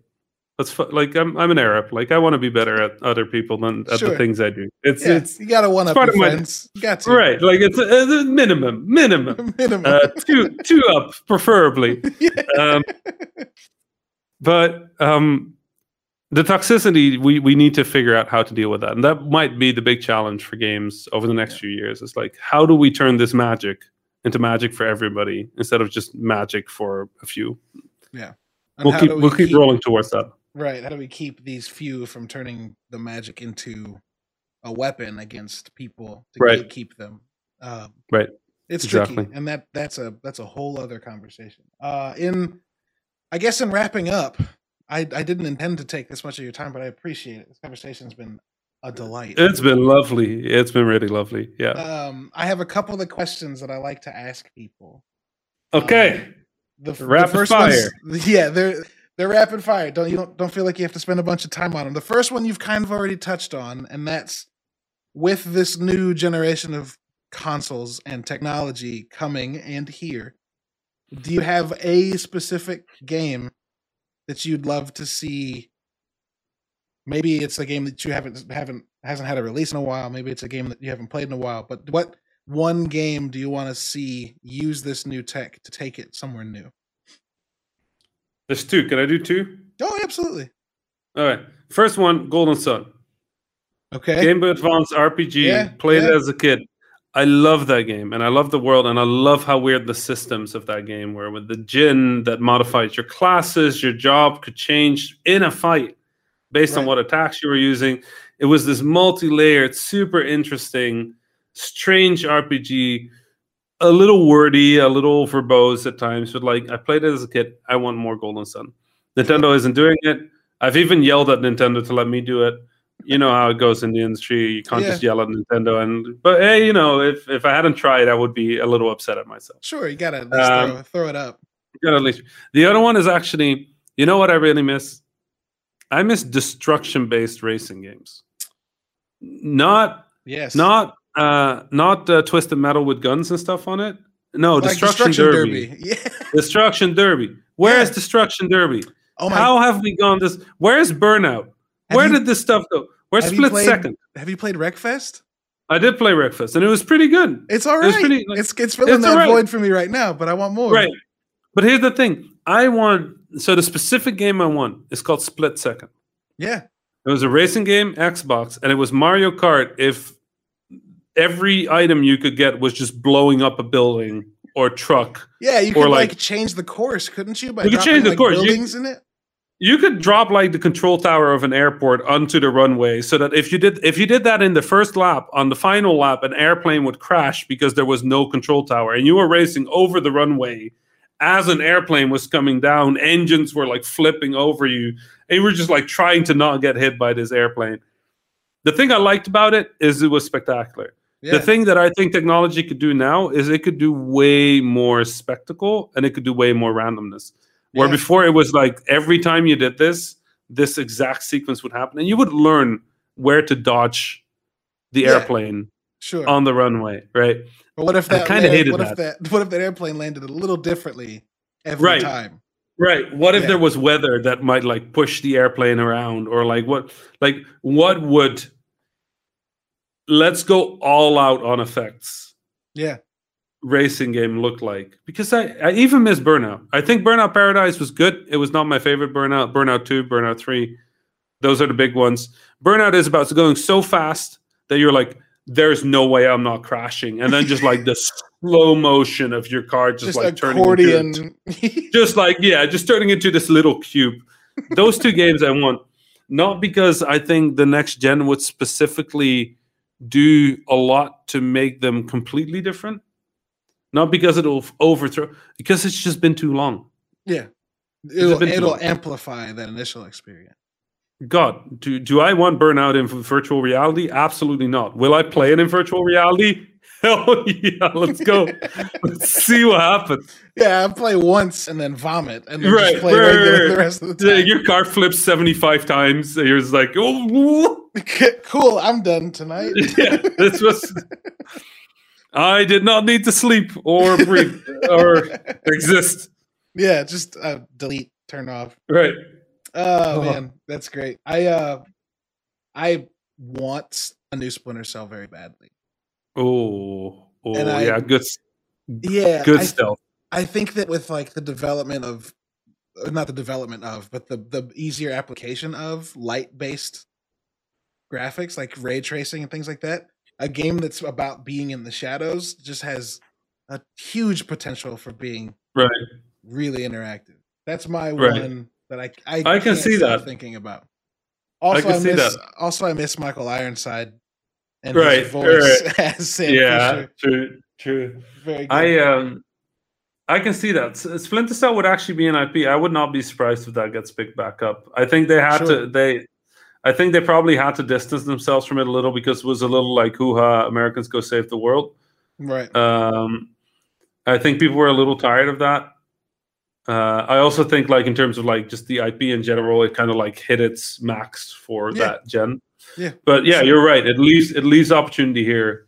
Yeah. Uh, I'd be curious because with the new with the new fidelity, there would be new gameplay to consider. So Yeah, I wonder if maybe they're- they brought back the old like spies versus mercs mode, where you're in first person as a merc and you have to like find Right. these guys in the shadows. right, That as a Yeah. multiplayer uh, mode would be a blast. could be fun. Yeah. It'd be fun. And then my second question, um, Yeah. which we kind of almost got to with coffee talk. If you there are there are food games that exist, um, right. Coffee Talk to me would have been better if it had been a small coffee shop in like Turkey or Italy because that coffee Right. is better than Right. Starbucks, but that's fine. Um, Right. The of the food games that exist, um, Right. a lot of them don't do what I want them to do. So if you could make a game that was focused on food, how would you how would you focus on food? I think the game that is closest to what I would do is in development right now. Okay. It's it's called Venba, V E N B A, and it's a narrative cooking game about uh, a mom from I think from India that uh, moves to Canada and has a recipe book, and Yeah. you're trying to you're trying to like restore these recipes and like figure out how they worked. Oh, And for me, in the Arab culture, I'm not I'm not quite sure how that is for you, but in the Arab culture, everything is around food. Yeah. Life is around food. Social is around food. Friendship is around food, right? Like yeah, everything is around food. So for me, food on its own, it doesn't mean much. Food needs to be in in terms of your culture, in terms of your heritage, in part in terms of your family, of your friends. And I've not, I've yet to see a game. The only game that I got close to it was Final Fantasy 15, I think, sure, because sure. it was always with with your friends, With but your they friends, didn't do yeah. much. I mean, the food was beautiful and it was a fascinating system, but Venba is really about that story. Yeah. It's really about that story of like how does food connect to me, and then you look at it and it just looks delicious. I'm hungry watching every everything they tweet, everything they post. I'm just like, oh, I would I've like to eat that. this, but it's on my wish list immediately. This is incredible. This is this is one of the beautiful things of of of my uh, of what I've gotten to do over the past decade. It's like games like this just reach me. Yeah. People talk to me about them, and like I get to see all of this amazing, incredible, strange, unexpected stuff happening. yeah, yeah, And Venba, first time I saw it, I was like, "This is it. This is the food game." yeah. This is I've it. won. I've I've wanted a road trip game and a food game, and I think Final Fantasy 15 got pretty close in terms of road trip. I think Yeah. Venba really close in terms of food. What is it about traveling with friends in games that's so interesting? Because I've had this conversation with my uncle recently. Like, there's a SnowRunner came out last year, Right, and that game's very like logistics based. right, Move this there, move this there. But we had the most fun hopping in little scout trucks and just driving Right. from one point of the map to the other, and just like hanging out, talking. If someone got stuck, pulling them out. We just want a game that's only that. I just want to drive Right. around with my friends. That's honestly the, the closest I've had to that is Flight Simulator. Yeah, And it's not driving, but like I fly with an uncle of mine who's also a flight enthusiast. I haven't talked to this man in like 10, 15 years. Recently found out that he plays Flight Simulator. Send him an email. Now we fly every few weeks. We just That's take a awesome. long flight.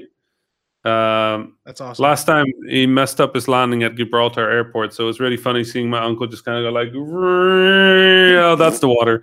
Uh, but um, it's just been it's for me. Travel is travel is perspective for me, right? It's Sure. like a perspective at how much world there is, how much there's left to discover. It's curiosity. Travel is Yeah. curiosity.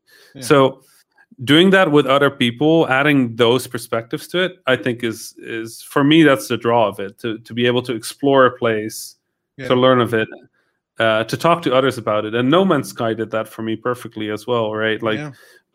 With No Man's Sky, you know that all of the places aren't real beyond the game. And with Flight Simulator, I have this weird sense of you see a little village, you look at it and you're like, what is life like there? And you know the village is real, yeah, right?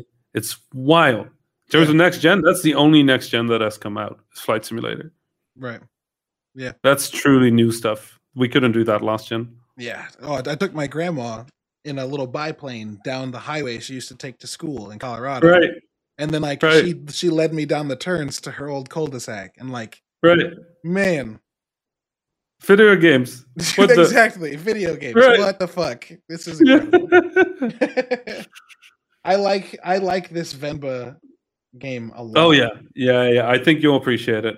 my idea with food and games has always been like I want a career, like an RPG, an RPG for lack of a better term, of Right. like starting out doing like the short order bullshit, and then Right. moving up to like incorporating your own recipes or like learning from somebody and taking those to your own place.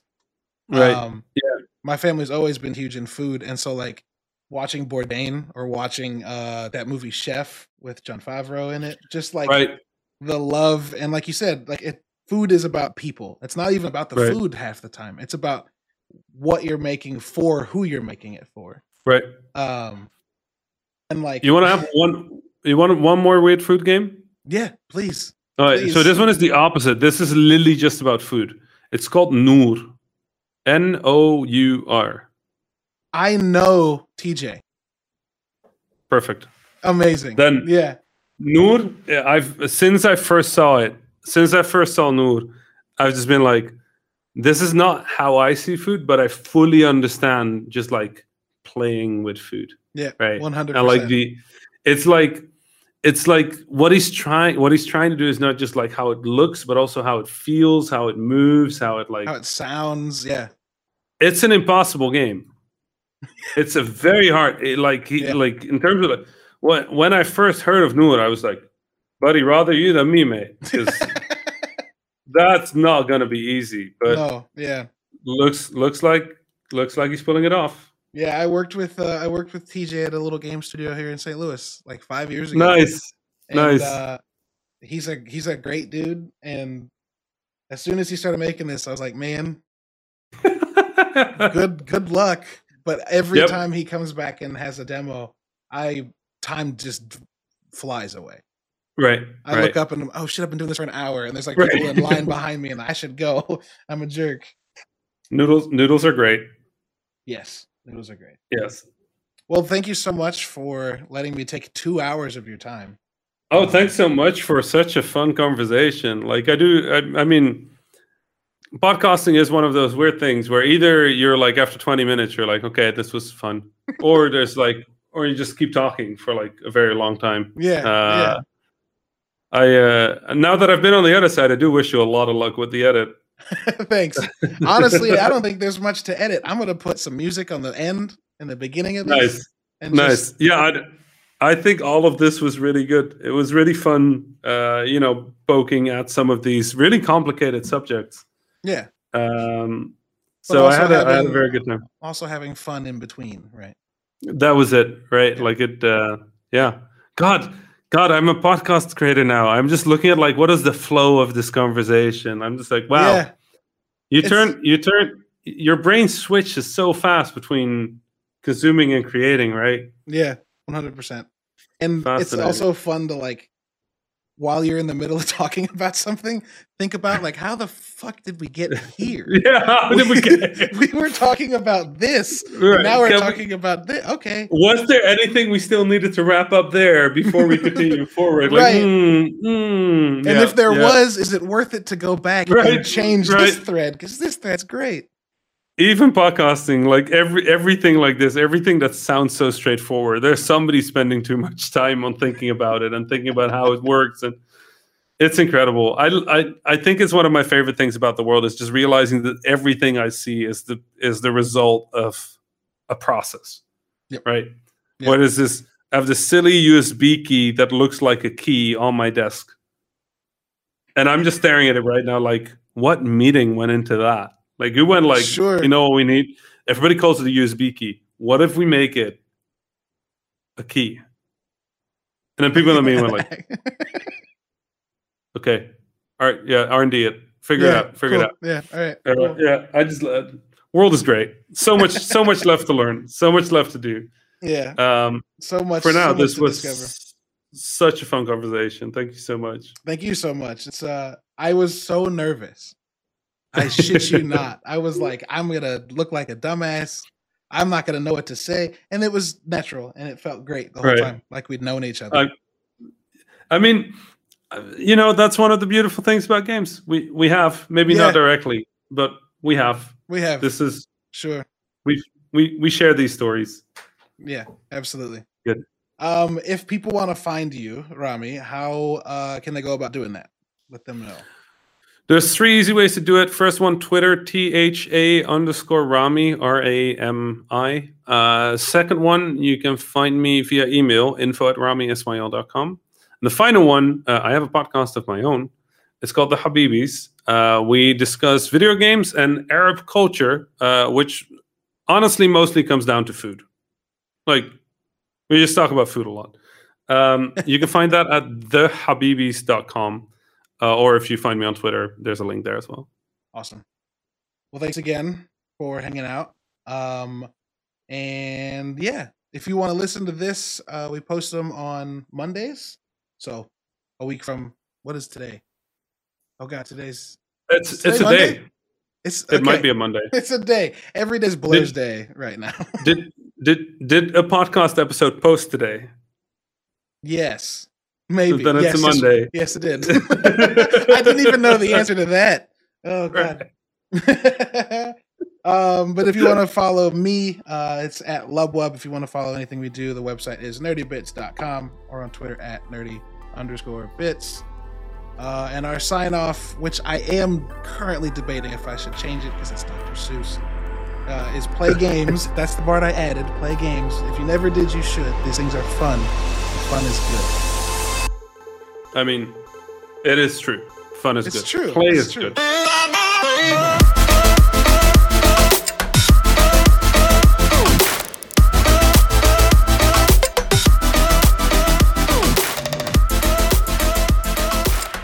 Um, but yeah, I've been putting together, I've been trying to put together, reaching out to people to put together some interviews that kind of talk about crunch and and inclusivity in games because I think that in trying to talk about games on my podcasts recently with my with my friends, the more casual podcasts we do, there are things that keep coming up and just not being a group full of people that are interacting in the industry in a in a deeper um sense. We don't have you know the base of knowledge to kind of speak to the facts of how those you know those things are going.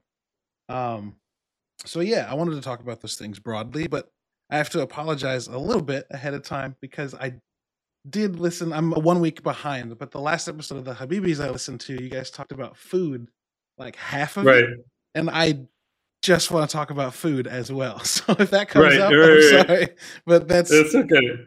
it's that's where my brain is right now because you know being in quarantine for a year with kids like ordering out's not budget sound so i've been making a lot more food and food's a big deal in my family so anyway without getting into that to start um